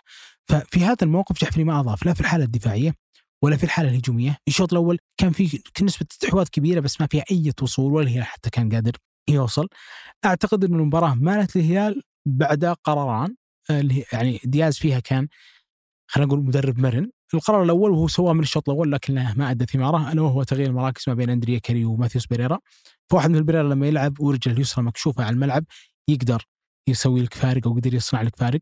ولو تذكر تكلمنا وين بيلعب بيريرا كنت أتوقع إنه بيلعب في هذا المكان. واضح إنه طلبت منه ادوار سلمان لما ياخذ الكرة يطلبها بأقصى العرض ولا قدر يتقنها وهذا الأمانة شيء متوقع. فشيء رائع من دياز إنه ما كابر على هذا الشيء. على طول سوى تبديل مراكز بينهم وصنع التأثير بيريرا ولا اعتقد بحسب التقييم هو أفضل لاعب في المباراة وين كنت أشوف عني أنا أندريا كاريو. لكن القرارات اللي سواها هذا هو هذا واحد منها إنه يبادل ما بين هاللاعبين الممتازين جدا. القرار الثاني إنه أخذ الأظهرة في أقصى عرض الملعب. طوال الشوط الثاني فكنت تشوف سعود عبد الحميد يوقف في أقصى العرض فلما سعود يوقف في هذا المكان إما سيستلم الكرة كلاعب حر أو سيجبر لاعب ظهير يطلع معه أو لاعب وسط من الثلاث محاور اللي كان نازل بهم شادي بوهشش يطلع معه في أقصى العرض. نفس الشيء صار ميشيل وياسر الشهراني في الظهير الأيسر فكل الدفاعات اللي كانت متكتلة إلى حد ما أخذت عرض الملعب كامل. بناء على ذلك الهلال استطاع ان يوصل. يعني واحدة من أكثر الأشياء اللي مستحيل أتجاوزها آه، هو موسى مريقا أمانة أبو علي مهما يعني بعيدا عن كل شيء فني اللاعب لما يستميت إنه يعطيك في كل أماكن الملعب وفي كل حالات المباراة وأنه يقدم كل شيء يعني عشان تنجح المجموعة هنا يا أخي إلى حد ما يبرد قلبك. يعني آه، إلى ختام المباراة والمباراة كانت 2-0 عفوا 1-0 للهلال. مريقا اللي 31 سنة اللي مرتين في التشكيلة المثالية في الدوري البرتغالي والهداف التاريخي بسلسلة ثمان مباريات متتالية في ال Champions League لنادي مثل بورتو. كل هذه المسيرة سواء في المنتخب مالي ولا حتى في بورتو. ومع ذلك تلقاه عنده الجلد إنه يطلب الكورة في أقصى الطرف الأيمن ويجري بها ويعرضها لعبد الله الحمدان كلاعب حر في موقف واحد على حارس وأهدرها عبد الله. بعد دقيقة نفسه هو اللي يطلب الكورة بخطوتين باليمين في عرض آه، الدفاع. وتحديدا واحد من الملاقه لما يوقف في هذا الجزء من منطقة الجزاء اللي هو الجزء الأيمن على القائم الأيمن أنت. تبصم بالعشرة انه بيشوت في القائم الثاني وتبصم بالعشرة ما في حارس إلا أمام تشيلسي. إلا أمام تشيلسي. لا والله هدف سواء تشيلسي. يعني يمكن هذيك الهدف. بس لو جيت تشوف الخريطة الحرارية لتسديدات ملاقه كلها في هذا الاتجاه أهدافها كلها في هذا الاتجاه ولا في أحد صراحة كان يقدر آه، يوقفها. فأنا أحب الشيخ موسى. والله نعم. الشيخ له محبة في قلبي كبيرة. أنا عندي نقطتين أبغى أعلق عليها على المباراة. اولا قرار جحفري. إن جحفري يبدأ من بداية المباراة. طبعا إحنا نعرف إنه ما كان عند دياز خيارات كثيرة على مستوى المحور. تكلم عن ستة لاعبين أقل شيء ما هم قادرين يلعبون المباراة. سلمان الفرج محمد كنو كويار ناصر الدوسري عبد الله عطيف عبد الإله المالكي. أما لإيقاف أو لإصابة فبالتالي أنت خياراتك الأساسية والمنطقية في هذا المركز ولا واحد منهم موجود. في الظروف الطبيعية ترى غالبا ما راح تشاهد بيرير يلعب كلاعب ضمن مثلث الوسط وهذه وجهة نظري. اللي تناقشنا فيها بعيدا عن البرنامج خلال الأسبوع الماضي. عادي عادي علم الناس وش فكرتك عشان لا بس الفكرة إني أعتقد إنه بيريرا هو لاعب كسول. لاعب كسول مثل بيريرا ما عنده التزام دفاعي كبير من الصعب جدا إنه ينجح ضمن مثلث الوسط. أه تقيس على اللاعبين اللي يشبهونه في الخصائص والأدوار مثل مسعود اوزيل مثل خوان ماتا. مثل خامس رودريغيز لما كان موجود في ريال مدريد ترى حاولوا مدربين يوظفونه في هذا الأسلوب ولم ينجحون. فبالعادة اللاعب اللي زي كذا يحب أكثر أن يلعب ضمن ثلاثي الهجوم يخدم بيريرا إن دياز ما يطلب من الجناحين اللي هم سالم وماريجا أو ايا كان الخيارات اللي موجودين هم يفتحون الملعب بالعرض. لا الاظهرة هي اللي تفتح الملعب والجناحين يلعبون العمق صحيح. أكثر فبالتالي هو يلعب في نصف المساحة.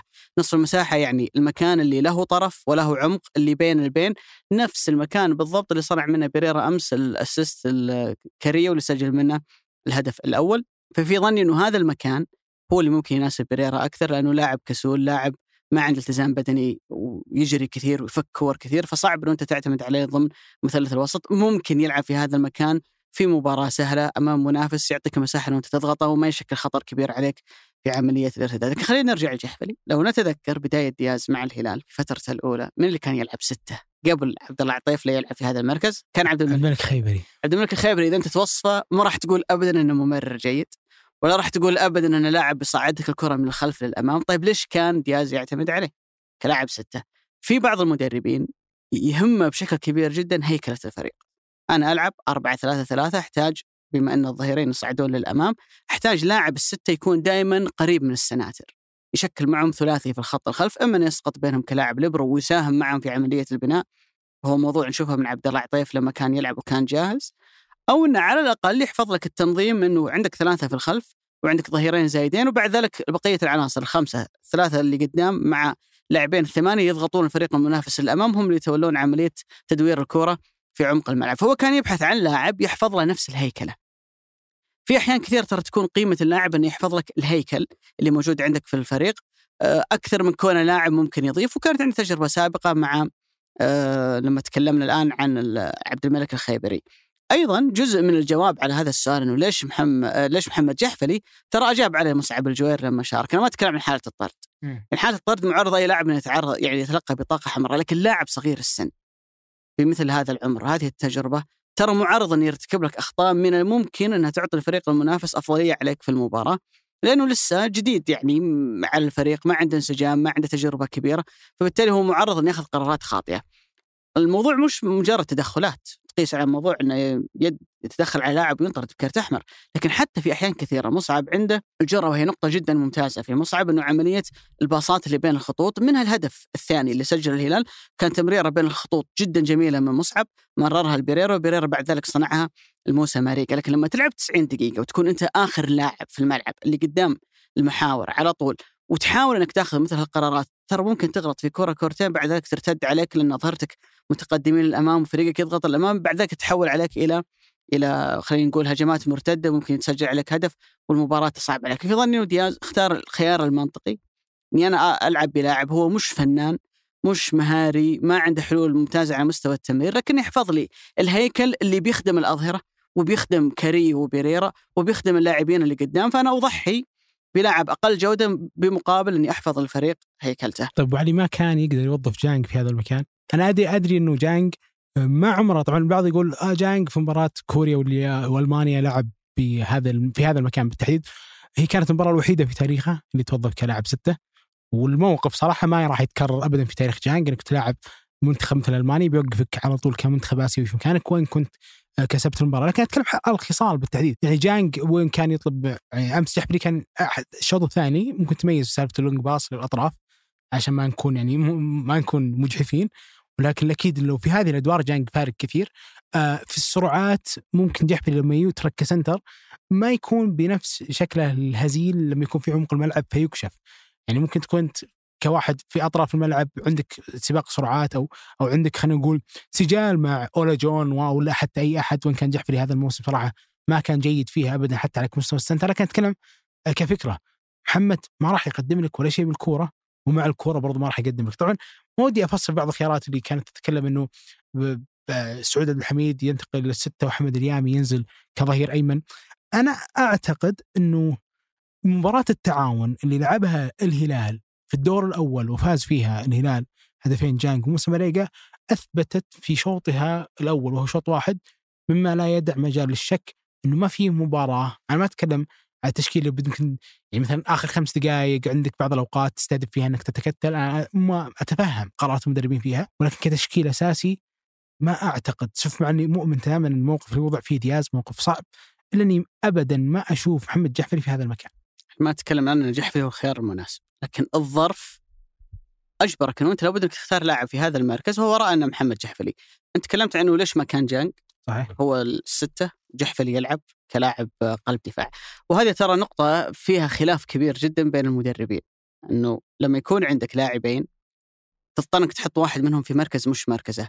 أخلي اللاعب الأقوى في المركز الجديد واللاعب الأقل في مركزه المعتاد أو العكس. تذكر موقف هذا صار الهلال إذا ما كنت مخطئ مباراة الأهلي الموسم الماضي لما اضطر مع رزفان إنه يلعب مد الله عليان كلاعب ظهير أيسر. في ناس كان يقول لك ليش ما لعب البريك اللي هو أفضل من مد الله؟ في الخانة اللي تضعفه وتخليه يعطيك أداء أقل من الاداء المعتاد وخلي مد الله مرتاح ناحية اليمين. كثير من المدربين عندهم قناعة يقول لك إذا أنا مضطر إني أغير مركز لاعب أنا ما أضعف نفسي في مركزين. بمعنى إني. أحافظ على جانج كلاعب center back بقوته وبتميزه ويكون عندي عامل ضعف أو خلينا نقول أقل جودة في مركز السته اللي فيه جحفلي، لو عملت العكس لا جانج بيعطيني أداء المعتاد في المحور ولا جحفلي بيكون زي جانج كلاعب قلب دفاع فأنا ضعفت نفسي في خانتين. أنا ترى أحاول إني أفهم قرار دياز أكثر من إني قاعد أعطي تبريرات. ممكن أطلنا الكلام عن هالموضوع في في لاعب آخر لابد إنه اتوقف عنده. اللي هو كيف شفت أداء ميشيل في أول مباراة يبدأها بشكل أساسي مع الهلال؟ آه واضح إنه كان داخل على منظومة جديدة. فالواحد على واحد لاعب مرعب. تكاد تجزم إنه لو واجه أي مدافع بيطلع منه. لكن كأول ظهور أمانة ما يقاس عليه كبير. يعني أنا شفت انقسام كبير ناس كثير يقولون واضح إنه كسبنا لاعب مرة فنان وناس يقولون ما عندنا إلا مهرج وما هو ما بين وذاك وذاك. أمانة أنت وش رأيك أبو؟ في بوادر تبشر بخير بالنسبة لي. يعني في بوادر واضح إنه هذا الأسلوب اللي هو خلينا نقول كثالث ثلاثة في خط الهجوم ما هو أفضل أسلوب ينفع له.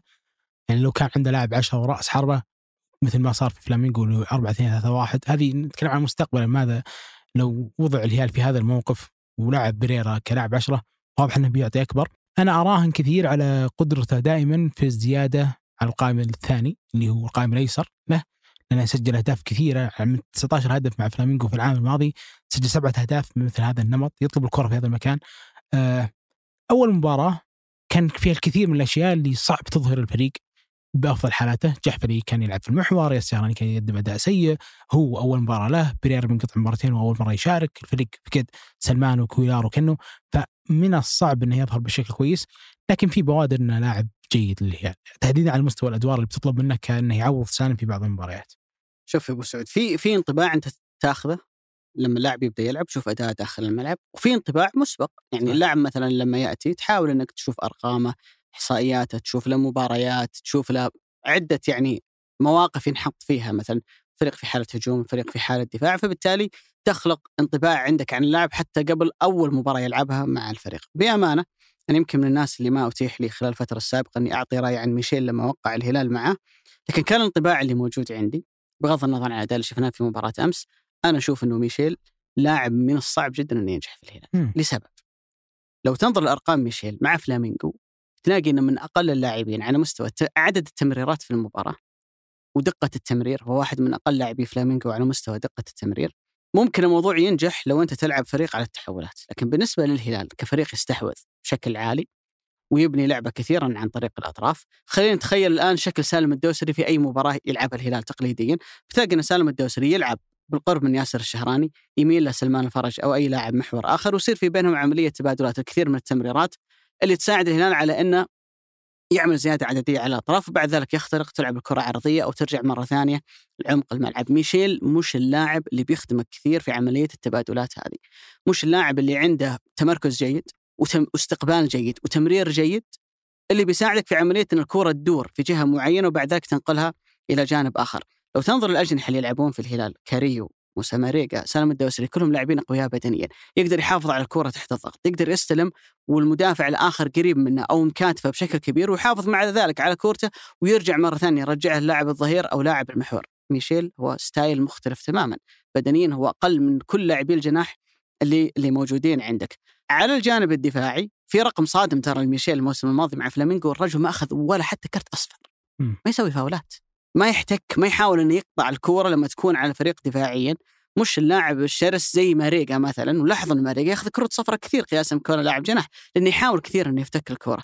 ميشيل من النوع اللي انقطعت الكورة منه ترى ما يحاول كثير إنه يفتكها فهو ما راح يخدمك في جانب التبادلات وتصعيد الكورة لما تكون أنت تحاول انك تستحوذ تبني لعبك عن طريق الأطراف.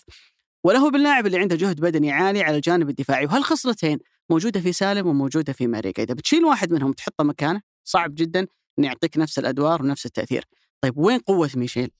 في ظني انه كان معظم الأحيان في فلامينغو هو اللاعب رقم 12 بمعنى هو اللاعب اللي ينزل من دكة البدلاء لما المباراة تكون في الشوط الثاني وغالبا الشوط الثاني تعم الفوضى أكثر من الشوط الأول الفريق يكون منظم فيلاقي مواقف كثيرة لاعب ضد لاعب وهنا تبان قوة ميشيل أنه في عملية الفرديات لاعب ضد لاعب مراوغ جيد الدور حل مطلوب منه في الهلال؟ من بداية المباراة صعب لا أتكلم إنه هو لما وقعت الصفقه مطلوب منه هذا الجانب إنه يكون لاعب أنا بديل أعتقد أنا أعتقد أنه صعب يلعب على حساب سالم صعب جدا. سالم إنه- قطعة أساسية في الهلال. فنقطة قوة صحيح. ميشيل الأولى أنه مع فلامينغو كان هو اللاعب اللي في كثير من الأحيان وليس دائما اللي يجي من الدكة ويصنع لك تأثير. الهلال حصل الموضوع هذا. هالموسم في عدة مباريات ضد الباطن الطائي الأندية اللي تتكتل ضدك دفاعيا كان يحتاج واحد. تحتاج حل في الشوط الثاني. اللاعب اللي بالعربي أول تغيير أنت تسويه في المباراة. دقيقة 55 60 اللي تنزل عشان تحاول تلاقي حل. هو بينزل بيعطيك حلول كبيرة جدا على مستوى الحلول الفردية والمهارية لكن كونه لاعب يبدأ المباراة بشكل أساسي وتتحول إلى قطعة أساسية في الفريق زي ماريجا زي بيريرا وزي أكثر من عنصر أتوقع إنه صعب على ميشيل. أو خلينا نقول خليه ياخذ وقته. ترى في نقطة مهمة جدا عن ميشيل. مهما تكلمنا عن خصائصه وامكانياته وكل الأمور الثانية ترى لاعب صغير في السن. صحيح. تقدر أنت خلال سنة سنتين تطوره تدربه تحسنه بدنيا.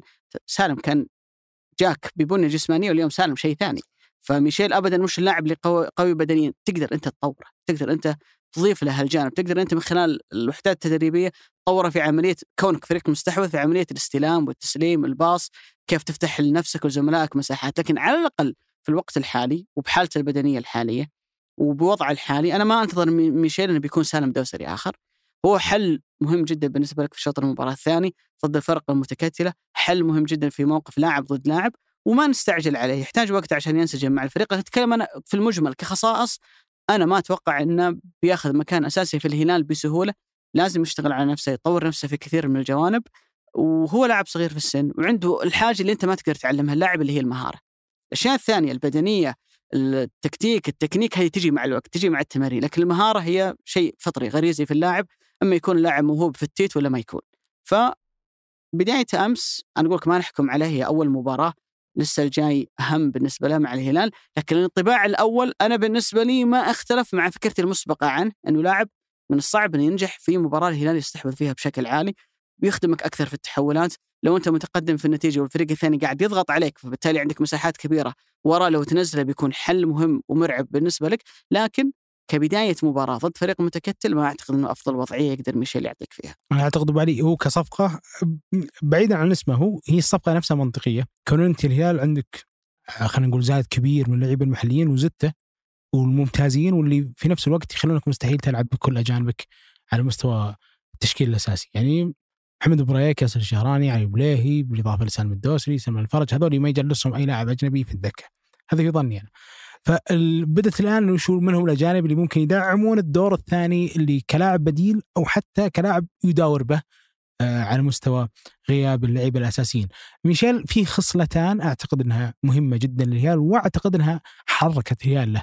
ألا وهو أن أول شيء لاعب مستوى الوعي في نقطة التهديف عالي جدا حتى قدام الأندية المتكتلة في البرازيل لو جيت تشوف ال 19 هدف اللي سجلها في عام 2021 إن مثلها منها سبعة كانت من مناطق أمام أندية متكتلة وهو لاعب عالي جدا في حالة الواحد على واحد عنده الرشاقة مرعبة جدا بالكورة. فلما يتجاوز يكون عنده إلى حد ما قدرة في إنه يتحكم بالكورة ما هو مثل كثير من اللعيبة اللي يفقد توازنه أو حتى تختل قدرته في خلينا نقول التصرف بالكورة. فهو عالي جدا في هذا الجانب. على مستوى التهديف شفت الكثير من الحالات الواضح.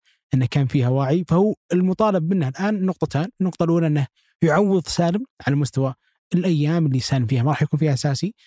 والنقطة الثانية ألا وهي نقطة أنه يرفع معدل التهديف في الهلال لأنه كان جدا منخفض قبل آه، رامون دياز. فهو واحد من اللعيبة الهدافين آه، في فريق مثل فلامينغو كان بطل البرازيل على مستوى دوريين من أصل ثلاث ماضية بطل كاس ليبرتادورس الموسم الماضي كان هو هداف الفريق.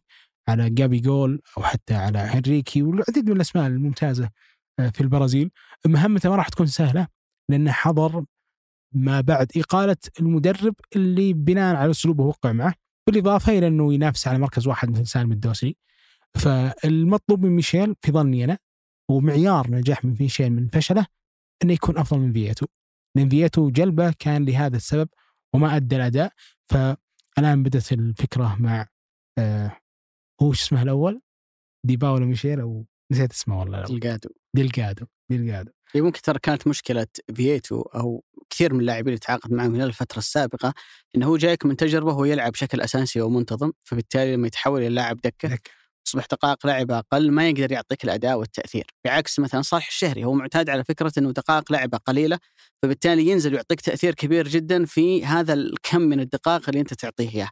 منطقي إنه الهلال يروح مع فكرة إنه يتعاقد مع لاعب جناح عنده القدرة إنه يجي من دكة البدلاء ويصنع تأثير ويصنع فارق لأنه هذا أكثر موقف أنت بتنحط فيه. بيجي مباريات انت تضطر إنك تريح سالم سالم اليوم 30 أو 31 سنة للمستقبل متوقع إنه بيبدأ أداء البدني يتراجع تحتاج إنك تريحه أكثر.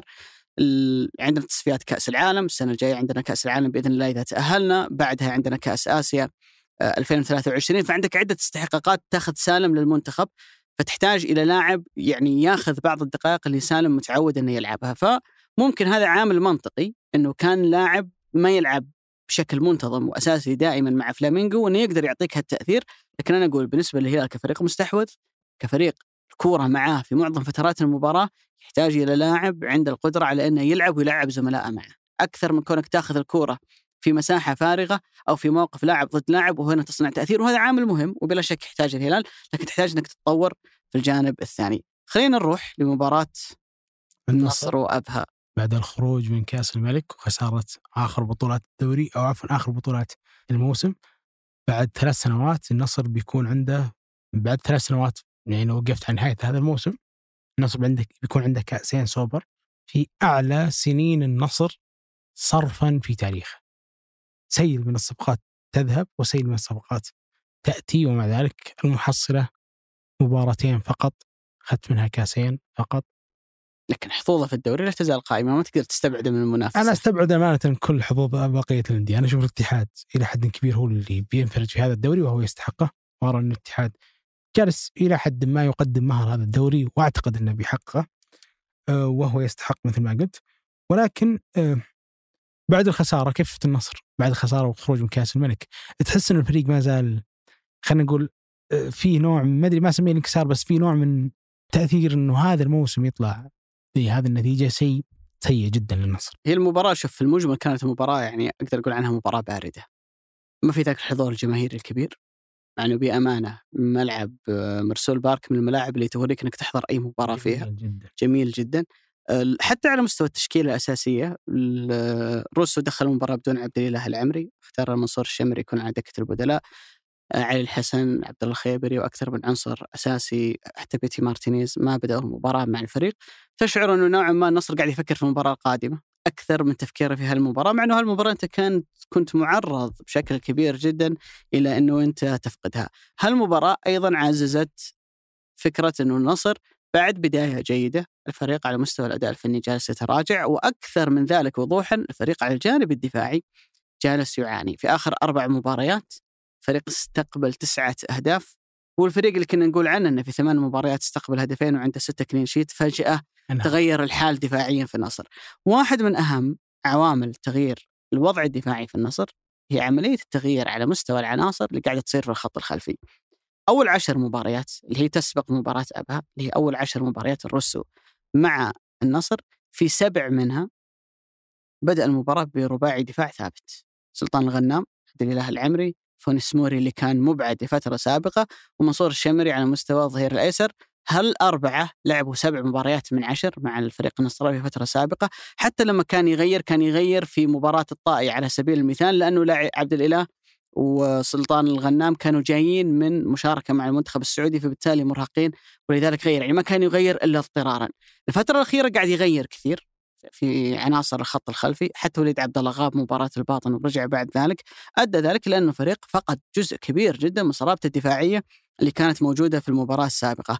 حتى مباراة الأمس اللي استقبل فيها هدف واحد وفاز فيها أبها كان أعلى منك في إجمالي عدد التسديدات شات 15 كورة على المرمى النصر وهو رقم جدا مرتفع. التسديدات تحديدا اللي على المرمى أبها كان أعلى منك سدد أربع تسديدات كان عنده فرصتين محققة ولا سجلهم والأهم من ذلك كان عنده كورتين في العارضة اللي لو واحدة منها تسجلت كان ممكن النصر يعني يفقد ركلة هال- جزاء هالمباراة. ميشيل تفريد بالضبط. المباراة. بالمناسبة النصر هو أكثر فريق احتسبت عليه ركلات جزاء هذا الموسم في الدوري ثمان ركلات الوحيدة اللي ضاعت أمس أيضا وليد عبد الله ما يصد مثل ما تكلمنا في الحلقة السابقة وإنما الكرة كانت في العارضة. تخيل لو إنه النصر عنده حارس أفضل قدر يصد ثنتين أو ثلاث من هالركلات جزاء السابقة كان ممكن تغير سيناريوهات كثيرة في المباراة مثل ما ركلة الجزاء اللي أمس ضياعها على أبها غير سيناريو المباراة من 2 1 لأبها إلى إنه 1 1 وبعد ذلك أبو بكر قدر إنه يخطف المباراة بالنسبة آه، للنصر. كان ملاحظ أمس في مباراة أبها إنه أبها عندهم تركيز كبير جدا على الجهة اليمنى اللي فيها فهد الجماعه لاعب النصر السابق اللي يعتبر خلينا نقول أعاد اكتشاف نفسه في نظام 3 5 2 كلاعب wing back عنده أدوار هجومية أكبر وكان يميل معاه صالح العمري اللي هو واحد من أميز لاعبي أبها.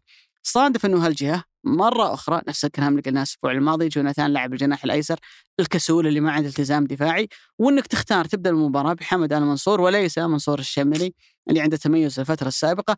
فكانت هالجهة اليسرى هي ممر بالنسبة لأبها طيلة المباراة. ممكن لما نزل منصور اضطرارا مكان سلطان الغنام اللي استبدل بسبب الإصابة واللي نتمنى له الشفاء لأنه يحتاجه جدا مع المنتخب ومع ناديه في الفترة القادمة. ممكن عالج الموضوع شوي لكن كان واضح. نفس ما ركز الهلال. عليك المباراة الماضية مكان جوناثان جهة اليسرى للنصر أبها فعل نفس الشيء وكان يقدر إنه يوصل لمرمى النصر أكثر من مرة الكورة اللي جت في العارضة وبعد ذلك جت منها ركلة جزاء ترى أبها قاد الهجمة من ناحية اليمين وهو موقف تكرر في المباراة أكثر من مرة. أنت شلون شفت المباراة؟ أمانة ابو علي واحدة من أكثر الأشياء في حياتي اللي بستغربها إنه في ناس موري يلعب أساسي على علي لجامي. شوف لجامي عنده من الأخطاء اللي ما عنده.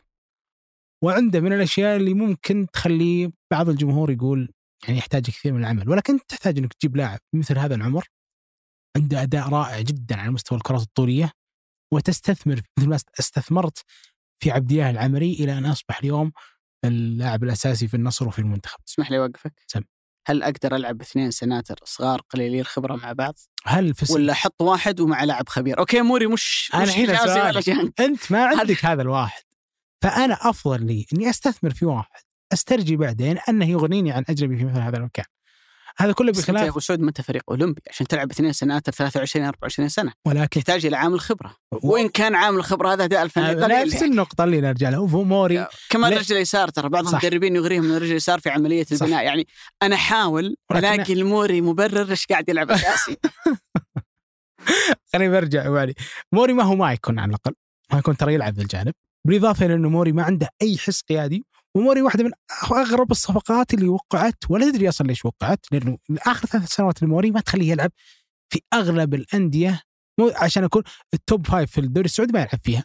أنا أتكلم هنا عن لاعب لما برز وانتقل من ريفر بليت لإيفرتون مع مارتينيز كان عنده خصلة واحدة إنه كان center ثالث أيسر مع جاكيلكا وجون ستونز فكانت عنده بعض التمريرات الطولية ك center أيسر جيده لما تغير هذا التشكيل كثلاث سنوات لإيفرتون فقد مكانه ما عاد لعب انتقل لفياريال ثلاث سنوات فياريال هو center ثالث وإذا احتاجه فياريال وكان توريسما هو آه، باو توريسما هو موجود أو حتى راؤول ألبيول يسحب المحور ويلعب center ولا ينزل موري يعني موري من أصل 30 مباراة لعبها في ثلاث سنوات مع ايفرتون خذ 16 كرت أصفر. فهو لاعب إلى حد ما منهار كارثي ما عنده أي شيء يخليك تحط ركيزة وتبني عليه منظومتك الدفاعية مثل جانج مثل أحمد حجازي مثل كل هذه الأسماء. ومنافسة واحد شاب كل ساعات وعدد مباريات الخبرة اللي بيكتسبها أنت النصر أول من يستفيد. ولما وقع النصر قبل سنتين مع علي نجامي هو وقع مع علي هذا الجانب. علي نجامي مباراة الباطن عطى باصين طولية سجلت النصر هدفين. لو جلس في سنت موري ثلاث سنوات في الدوري السعودي ما اعطاها لا على مستوى الرؤية ولا على مستوى الدقة في التمرير ولا على مستوى استيعاب تحرك منصور الشمري الظهير الأيسر فإنه هذا الموقف بيسجل لنا هدف موري ابدا ما هو هذا اللاعب وحتى وين كان أيسر مستحيل أن يكون أفضل من علي نجاني في هذا في هذا الجانب. علي يغيب صراحة ما تدري ليش يغيب ولا تدري ليش واحد من موري يلعب وإلى حد ما النصر جالس يعني okay النصر طلع من هذا الموسم بدون بطولات ولكن أنت في هذا الوقت تقدر تهيئ هذا الجيل إنه يكون عندك الأفضل في الموسم المقبل، يعني تقدر تختبر هذه المنظومة في مبارياتك الكبرى القادمة وحتى في مبارياتك اللي بتكون على مستوى آه، الدوري المتبقية وتبدأ تحسن فريقك في هذا الجانب وتقيم هل هذا يكمل أو ظهير طرف أو center ثاني. تقيم حالك كلها بحكم أنك أجزمت وآمنت أنه هذا ال center ما عنده ما يقدم لك. ومع ذلك في سنت موري أساسي. أنا أزيد عليك نقطة ما شريبوف ليش يجلس على الدكة؟ كثير يا أبو سعود من القرارات اللي قاعدة تصير في النصر مؤخرا أنت ما تفهمها. أم، كيف يتحول لاعب أساسي يلعب كل المباريات إلى ذكي يلعب في دوري أبطال آسيا كواحد من ضمن الرباعي الموجود عندك طبعا بما أنه لاعب آسيوي. خارق الآسيوي الوحيد. ولكن عنصر مهم يبدأ لك مباريات مهمة زي مباراة الهلال في نصف نهائي دوري أبطال آسيا بشكل أساسي عنده التزام دفاعي ممتاز فجأة اللاعب هذا يخرج من حساباتك. يعني أنا أتفهم إنه بالتدريج أتفهم إنه يبرز لاعب ثاني في نفس المركز فياخذ مكانك لكن فجأة فجأة كذا مشاريبوف من لاعب أساسي إلى لاعب لا يشارك. لا ولاعب ثالث. يعني المباراة الماضية كان خالد غنام بديل النصر الأول. تعرف ليش خالد؟ لاعب محلي شاب عنده القدرة في التحول ولاعب ممتاز على مستوى الدربي. أنا على فكرة أنا مع الاستثمار في اللاعب المحلي. أنا مع فكرة إن الأهلي ما يجيب جناح أيسر عشان غريب يلعب ويتدرج صحيح. وياخذ وضعه. مع فكرة إن النصر ما يجيب جناح أيسر عشان خالد غنام. كموهبة رهيبة جدا إنه يلعب. ويتدرج وينمو فنيا وتكتيكيا وذهنيا ومهاريا زي ما سالم خذ وقته مثلا في صحيح. الهلال. ونموذج يعني يحتذى به نموذج سالم في الهلال. لكن المشكلة إني أروح أجيب لاعب ثاني زي جوناثان وأوظفه جناح أيسر وأطلع مشاريبوف من الموضوع وأبدأ أنقل خالد الغنام مرة يمين مرة لاعب يسار. تحس إنه قرارات ما هي مفهومة. أنت ما تفهم إيش قاعد يصير هالشيء. ما تفهم كيف إنه لاعب أساسي طيب إذا أنت ما تحتاج مشاريبه فهو خيارك الثالث في الجناح الأيسر بعد جوناثان وبعد خالد الغنام طيب أنت ليش ما مشيته؟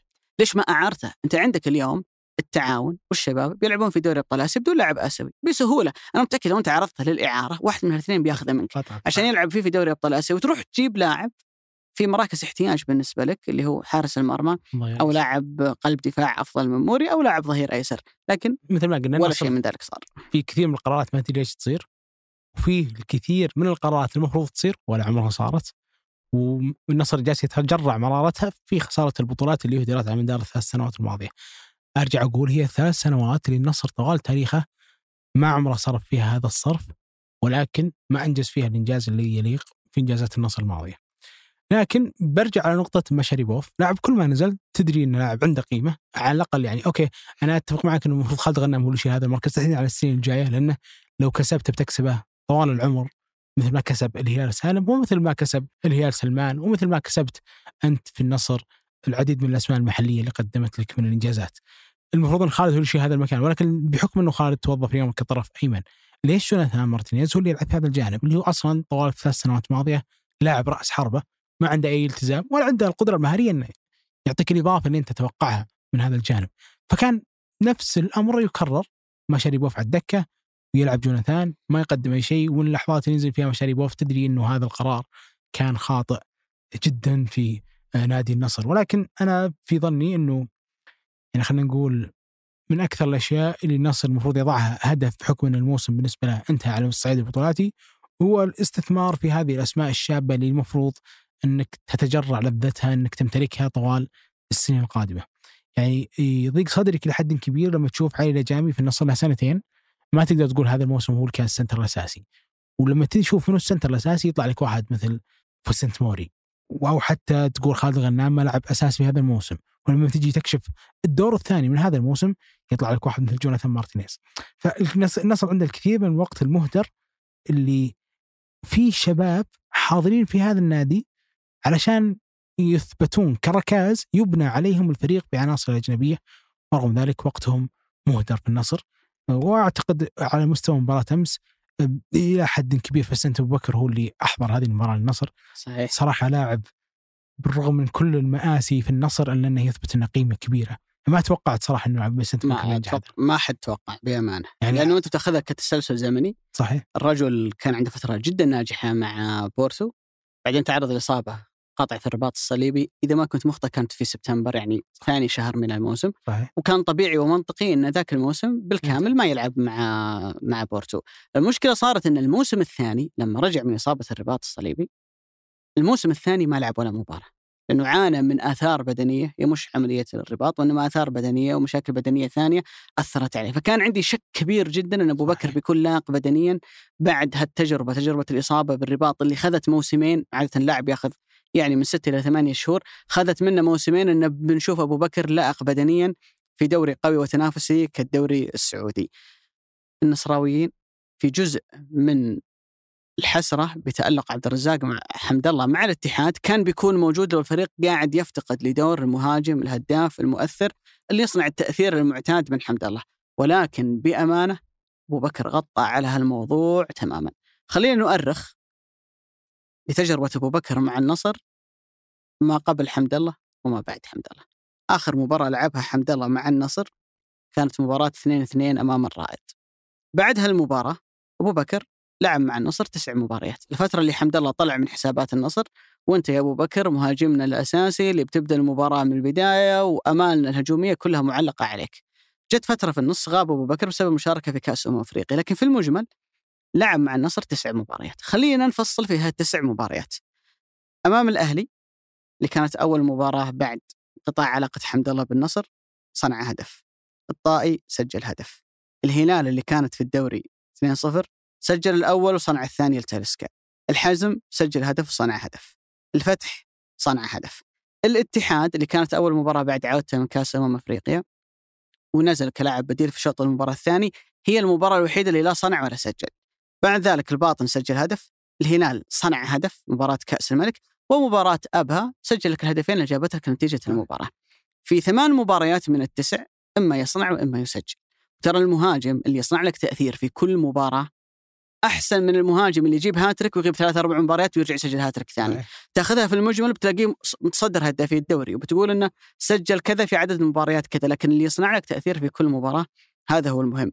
الأهم من ذلك الرجل في هالتسع مباريات اللي تكلمنا عنها النصر مسجل 15 هدف أو 16 هدف إذا ما كنت مخطئ هو سجل ستة وصنع خمسة معناته اسهامه كم؟ 11 هدف. كم نسبته؟ هنا الرقم المرعب 73% يعني ثلاث أرباع أهداف النصر من لما طلع عبد الرزاق حمد الله. في المباريات اللي أبو بكر موجود هو يا يسجلها يا يصنعها. مع ملاحظة مهمة حط تحتها 20 خط. انه ما يشوت بلنتيات. ما بالك لو كان يشوت بلنتيات. يعني يعني كم راح يوصل رقم أبو بكر لو كان هو الأخصائي اللي يشوت ركلات الجزاء اللي يتحصل عليها الفريق النصراوي. أتكلم هنا عن تأثير مرعب. أتذكر إني كتبت تغريدة في الدور الثاني من موسم 18 19 إن ما عمري شفت لاعب اسهامه يصل فوق ال 70% لما حمد الله في دو- الدور الثاني من موسم 18 19 كان اسهامه صناعه و assist فوق ال 70% وهو ختم ذاك الموسم إنه هو أعلى لاعب سجل وأعلى لاعب صنع أهداف على مستوى الدوري مع مع النصر. فنفس الرقم هذا قاعد يعطيك إياه أبو بكر في الفترة اللي نؤرخ نقول لك من لما طلع حمد الله من الفريق النصراوي اللي النصر تخلى عن فكرة إنه يلعب بمهاجمين، تخلى عن فكرة إنه يضم الاثنين مع بعض، ولا هذا يلعب شوط وهذا يلعب شوط، من لما أعطي أبو بكر الثقة وتحول إلى مهاجم الفريق الأساسي، أبو بكر قاعد يصنع تأثير مرعب جدا، أنظر اللي سواه في كأس أمم أفريقيا مع الكاميرون لما أخذ هداف البطولة وكان عنده أداء جدا مميز، يدلك إنه أنت كسبت لاعب يعوض حمد الله على جانب التأثير والصناعة، هنا بيجيك ناس بيقول لك كان قرار صعب من إدارة النصر. للمستقبل ممكن أبو بكر يكمل على هالمستوى وحمد الله يتراجع ونقول صح كان قرار صحيح. ممكن أبو بكر يتراجع وحمد الله يكمل في تأثيره وادائه المرعب مع الاتحاد ونقول هنا إنه النصر خسر لاعب لكن على الأقل السيناريو اللي كان موجود إني أجيب لاعب يعوض حمد الله إلى الآن نجح النصر فيه. وين صار الخطأ؟ لما قلت لك في في بداية الحلقة هذا ما جناه النصر على الدوري إنك فرطت في مهاجم بقيمة حمد الله اللي منافس مباشر لك. صحيح. أما فكرة إنه حمد الله يمشي ويجي واحد مثل أبو بكر يعوضه من خلال الأرقام أعتقد إنه في نجاح كبير في هالموضوع. لكن المشكلة صارت في إنه حمد الله راح لمنافس مجاني. الاتحاد. بالضبط. ومجانا مجاني. وبالكثير من الخلافات والمشاكل. شكرا لك ابو علي عندك شيء تختم به؟ شكرا لك يا أبو سعود. أعتقد إنه كانت جولة مميزة فيها ديربي كان مثير جدا. أه وأنا مع الاتحاد شوف جالس بأمانة يعني خلينا نقول يقتل آمال منافسيه في أنهم يلحقون به. لكن أنا خليني بتفائل وأقول إنه لسه بنشوف جولات قادمة فيها إثارة أكبر وتنافس أكبر. ونأمل إنه المنافسة تشتعل الفترة القادمة لأنه بصراحة ما يخدم الدوري كثيرا فكرة انه يخلص من جولة 23 أو 24 نبغى نشوف تنافس إلى الجولة الأخيرة على أقل تقدير. شكرا لك جزيلا أبو علي. أنا لما قلت في بداية إني بشتاق اقابلك الأسبوع هذا واقع ترى والله. ما هو حتى. على الصعيد الم... بس حاول حاول تنوع يا أبو سعود. في؟ كله أبو نور أبو نور أبو نور. نوع شوي يا أخي. أقول في حفلة لا في الكويت امشي نروح. الله يسعدكم لك أبو علي. شكرا لكم جزيلا. أه سعيدين جدا دائما أنكم توصلون معنا إلى خلينا نقول هذا الأوقات أو إلى آخر البودكاست. أو حتى إنك تعطينا ولو جزء من بسيط من وقتك لاستماع هذا البودكاست. أه نعتقد دائما إحنا نستحق بحول الله وقوته هذا النوع من الاهتمام.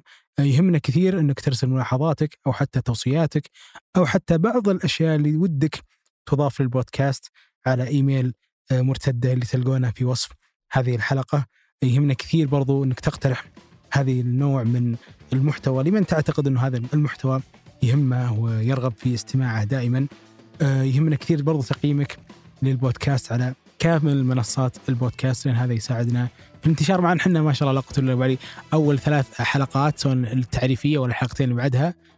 الترند الأول في أبل بودكاست لمدة ما لا يقل عن خمس أيام. من يراهن البداية أبو علي. من, من يراهن على حزب. يعني حزب الحزب الكرة لا يخسر. الحزب لا يخسر. الله يا رب يديمهم. وهم امانه ما أحب أقول متابعين وجمهور هم ناس وضعونا في مكان بإذن الله إن إحنا نتعب كثير علشان نكون أن نستحقه. شكرا لكم والشكر لياسر الغانم في تسجيل هذه الحلقة بالإضافة إلى فريق التحرير مرام الطيبان الهندسة الصوتية محمد الحسن وفي الإشراف على بودكاست مرتدة هنادي الهذلي. هذا بودكاست مرتدة أحد منتجات شركة ثمانية للنشر والتوزيع. أشوفكم بحول الله. الأسبوع المقبل.